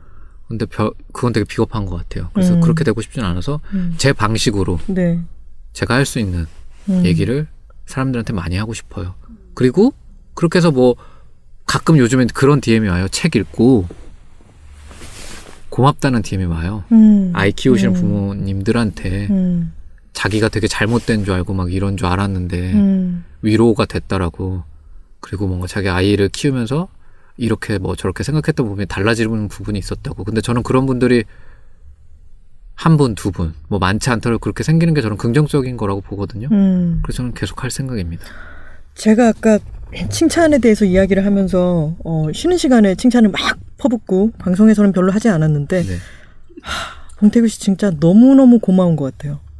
너무나 멋있고 고마운 사람이고요. 앞으로 작품을 구할 때도 봉태규 씨가 생각하는 세상에 조금 더 다가갈 수 있는 그만큼 더 나아갈 수 있는 그런 작품 잘 골라서 멋지게 연기해 주시고 네. 굉장히 다양한 방식으로 이런 이야기들을 더 계속 더 다른 이야기들도 계속 많이 해주셨으면 좋겠습니다. 네, 감사합니다. 책을 내주시고 오늘 나와주셔서 또 이런 좋은 말씀을 들려주셔서 진심으로 고맙습니다. 그러려면 제 책이 많이 팔려야 됩니다, 여러분. 저희 저희 팟캐스트에 나오셨으면 조금 올라갑니다. 아, 그래요? 네. 네, 많이 팔려야 됩니다. 오늘 나와주셔서 고맙습니다. 네, 감사합니다. 네. 네, 오늘의 만남은 이렇게 기억될 것 같습니다. 까땜, 상업적인 산타클로스, 그리고 너무 아름다웠어요. Check it out, check it out, check it out, check it out, check it out, check it out, check it out, check. Check it out, check it out, check it out, check it out, check it out, check it out, check it out, check it out, check it out. 네, 측면 돌파의 마지막 순서 청취자 댓글 소개 시간입니다. 저희가 청취자 댓글이 점점 날로 너무 늘어가면서 저희가 어, 이 댓글을 읽다가 중간에 지쳐버리는 사태가 발생을 해서요. 배가 고프고. 그래서 어, 댓글을 여섯 개 정도로 한정을 해보자. 네, 그래서 좀 뽑아 와봤습니다. 아, 이 댓글 경쟁이 또 치열해지겠는데요. 여러분. 분발하셔야 됩니다. 이제 막 동영상 올리시고 그러는 거 아니에요? 막. 동영상 우선 정책 있습니다. 네.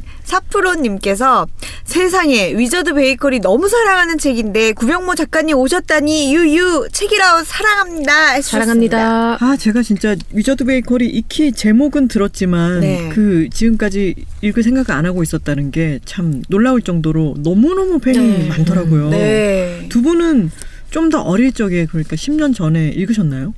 저도 10년 전까지는 아닙니다. 저 사실 기억이 잘 안 납니다. 음. 봤던 것 같기도 하고 아닌 것 같기도 하고 다시 한번 읽으면 기억이 나겠죠? 띠동갑 동생이시잖아요. 네, 그렇죠. 저는 그 시절을 알려면 단호박님한테 물어보곤 하거든요. 아. 저도 잘 네. 다음이 누구죠? 전가요? 단호박님인가요? 저 저입니다. 네. 네, 톰톰님께서 구병모 작가님 자칭 영업 사원으로서 책이라운 나오셔서 지금 너무나 기쁘고요. 음, 조곤조곤하지만 강단 있는 목소리가 듣기에 참 편안하고 봄날이랑 잘 맞는 기분이라고 남겨주셨습니다. 저희 어머니도 구병모 작가님 목소리 말투가 네. 차분하고 좋다고 음. 그러시더라고요. 근데 정말 우리 측면 돌파에 나오시는 분들은 왜 이렇게 다들 목소리가 좋으신 건지. 잔잔하게 말씀을 잘 해주셨죠. 네. 다 그리고 좀- 저희 여기 약간 검정색으로 이렇게 다 돼 있고 좁아서 관 같은 느낌도 있잖아요. 그래서 사람들이 약간 숙연해지는 숙연한 말투. 아 그런 거였구나. 라라님께서 오늘자 측면 돌파는 책 미리 읽고 들으면 두 배, 세 배 재밌습니다. 버드 스트라이크 창작의 뒷이야기가 깨알 같아요. 예습을 좋아하는 청취자로서 종종 예고 부탁드립니다. 하셨습니다. 라라님 정말 모범생이세요. 출첵이 아주 확실한 분이죠. 그 어느 분이 그러셨대요. 김하나 작가님이 자꾸 이번에 나올 작가 네. 측면 돌파 작가 스포 하시는데 네. 그 너무 좋다고 아. 누가 그러셨다는 거예요. 그래서 종종 그러려고요. 음. 어. 인생은 자아자찬.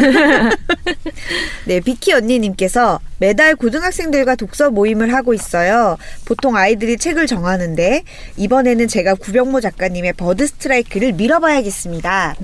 아이들과 같이 나눌 이야기가 많을 것 같아요. 해주셨습니다. 아 좋습니다. 아이들이 정말 사랑하는 작가가 아닐까 또 구병모 그렇죠. 작가님이 네, 좋긴. 좋은데 약간의 우려가 드는 것은 이 고등학생들이 이미 초등학생 때 그거 다 읽었잖아요, 선생님. 막 이럴 수도 있지 않을까? 아 이런 구병모 작가 생각이. 작품을요? 음. 하지만 버드 스트라이크는 신작이니까 아, 그러네요. 제가 지금 착각을 했어요. 위저드 베이커리로. 음, 음, 그랬군요. 그리고 친구들이 의외로 최신 한국 소설을 잘 못 접하는 경우가 많더라고요. 음. 그러니까 항상 고전, 백선 이런 거 위주로 읽어야 되다 보니까 너무 싫어. 아, 진짜 너무 싫어. 저도 중학생 시절에 정말 표본실에 청개구리 안에 내가 갇혀가지고 염상섭, 아주 힘들었던 기억이 나.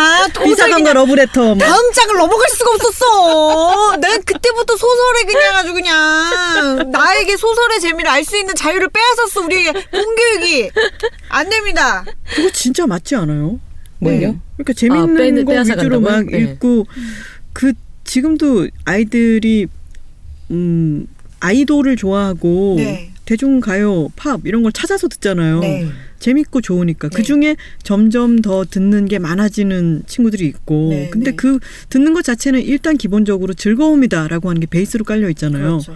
아 근데 책 읽기는 진짜 너무 무거워. 맞아요. 특히나 우리나라는 너무 너무 무거운 것 같아요. 맞아요. 그래서 최근에 젊은 교사분들은 많이 장려를 하시더라고요. 재미랑 최신 한국 소설 작가 위주로 음. 뭐제 아는 지인분은 페이스북에 이제 아이들한테 추천할 책 목록을 다른 사람한테 댓글로 받기도 하고 어. 그래서 정세랑 작가님도 되게 추천이 많이 어, 나왔었고요. 좋네요. 책 추천만 하시잖아요. 그렇습니다. 네, 베르시님께서 책이라 구병모 작가님 편에서 작가님이 부모됨에 하신 말씀을 듣고 나에 대해 좀 더 알게 된 느낌.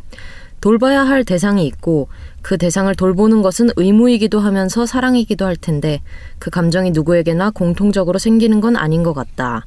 돌봐야 할 눈앞의 대상에 충실하긴 하지만 부모보다는 인간이고 싶은 감각이 있는 것 같다. 이런 아이에 대한 사랑 점점점 이 뭔지는 잘 모르겠고 나는 나대로 아이를 사랑한다고 생각하지만 다른 사람들에 비하면 몹시 건조하다는 느낌을 받는데 예를 들면 나는 아이를 내 새끼라고 부르는 게 너무너무 어색하고 많은 엄마들이 미안해하는 부분이 당초에 미안하지가 않단 말이지라고 소감 남겨주셨습니다.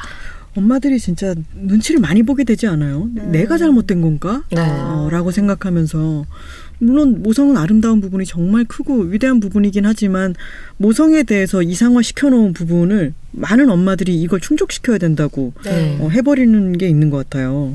다 획일화될 필요 없을 것 같고 음. 모성에 있어서도 다양성이 인정을 받아야 되는 것 같다고 생각합니다. 네. 네. 남수님께서 목욕탕 와서 블루투스 이어폰으로 들으면서 동시에 몸 불리고 때 밀고 머리 말리고 식혜 한 잔 마시는 아유 상쾌하다. 최고네. 혼자 오는 목욕탕도 즐거워. 어, 최고. 기술의 발전에 정말 충성 충성. 이번 책이라웃 구병모 작가님 편 되게 환상적이고 재밌었음. 하셨습니다. 아 부러워요. 목욕탕 간게요? 예. 네. 갑자기 감정이 확 되면서 아 그래 목욕탕 가서 몸 불리고 때 밀고 음. 식혜 어 너무 짜릿해. 저는 바나나. 바나나 우유표. 아 저도 바나나 우유파. 바나나 우유 그쵸 그리고 통통한 바나나 우유를 먹어야 그렇죠. 되죠. 그렇죠. 빙그레 걸로. 이렇게 밀면서 막, 막 웃으실 거 아니에요? 때밀다 말고. 얼마나 때미는 게 즐거워 보였을까. 아 그리고 때를 밀다가 너무 웃겨서 손에 힘이 빠지셨을 수도 있어. 막 힘을 줘야 되는데. 근데 요새는 블루투스 이어폰이 습기 제거 같은 게 잘 되나 봐요. 그러게요. 나 저 이거 깜짝 놀랐어요. 생활 방수? 혹시 뭐 쓰시는지 한번 들으시면 남겨주세요. 생각해 보세요. 목욕탕에 갔는데 이제 몸을 불리고 계신 탕 안에 이렇게 계신 분이 웃으시고 막 고개를 끄덕끄덕 하시고 이러면 약간 섬뜩할 수도 있어요. 네. 뭐 넓게 쓰고 좋지 않을까요? 옆에 잘 안 앉으실 테니까. 음, 너무 귀여운 모습이네요. 상상만 해도. 저희 물론 여섯- 이상한 걸 네. 상상한 건 아닙니다. 네. 저희 여섯 개 댓글을 딱 이렇게 읽으니까 좀 쫓기는 느낌이 덜해서 좋은 것 같네요. 네, 그리고 약간 어색해요. 저희 다음 장 너무 자연스럽게 넘기게 되잖아요. 어, 넘겼다가 음, 음.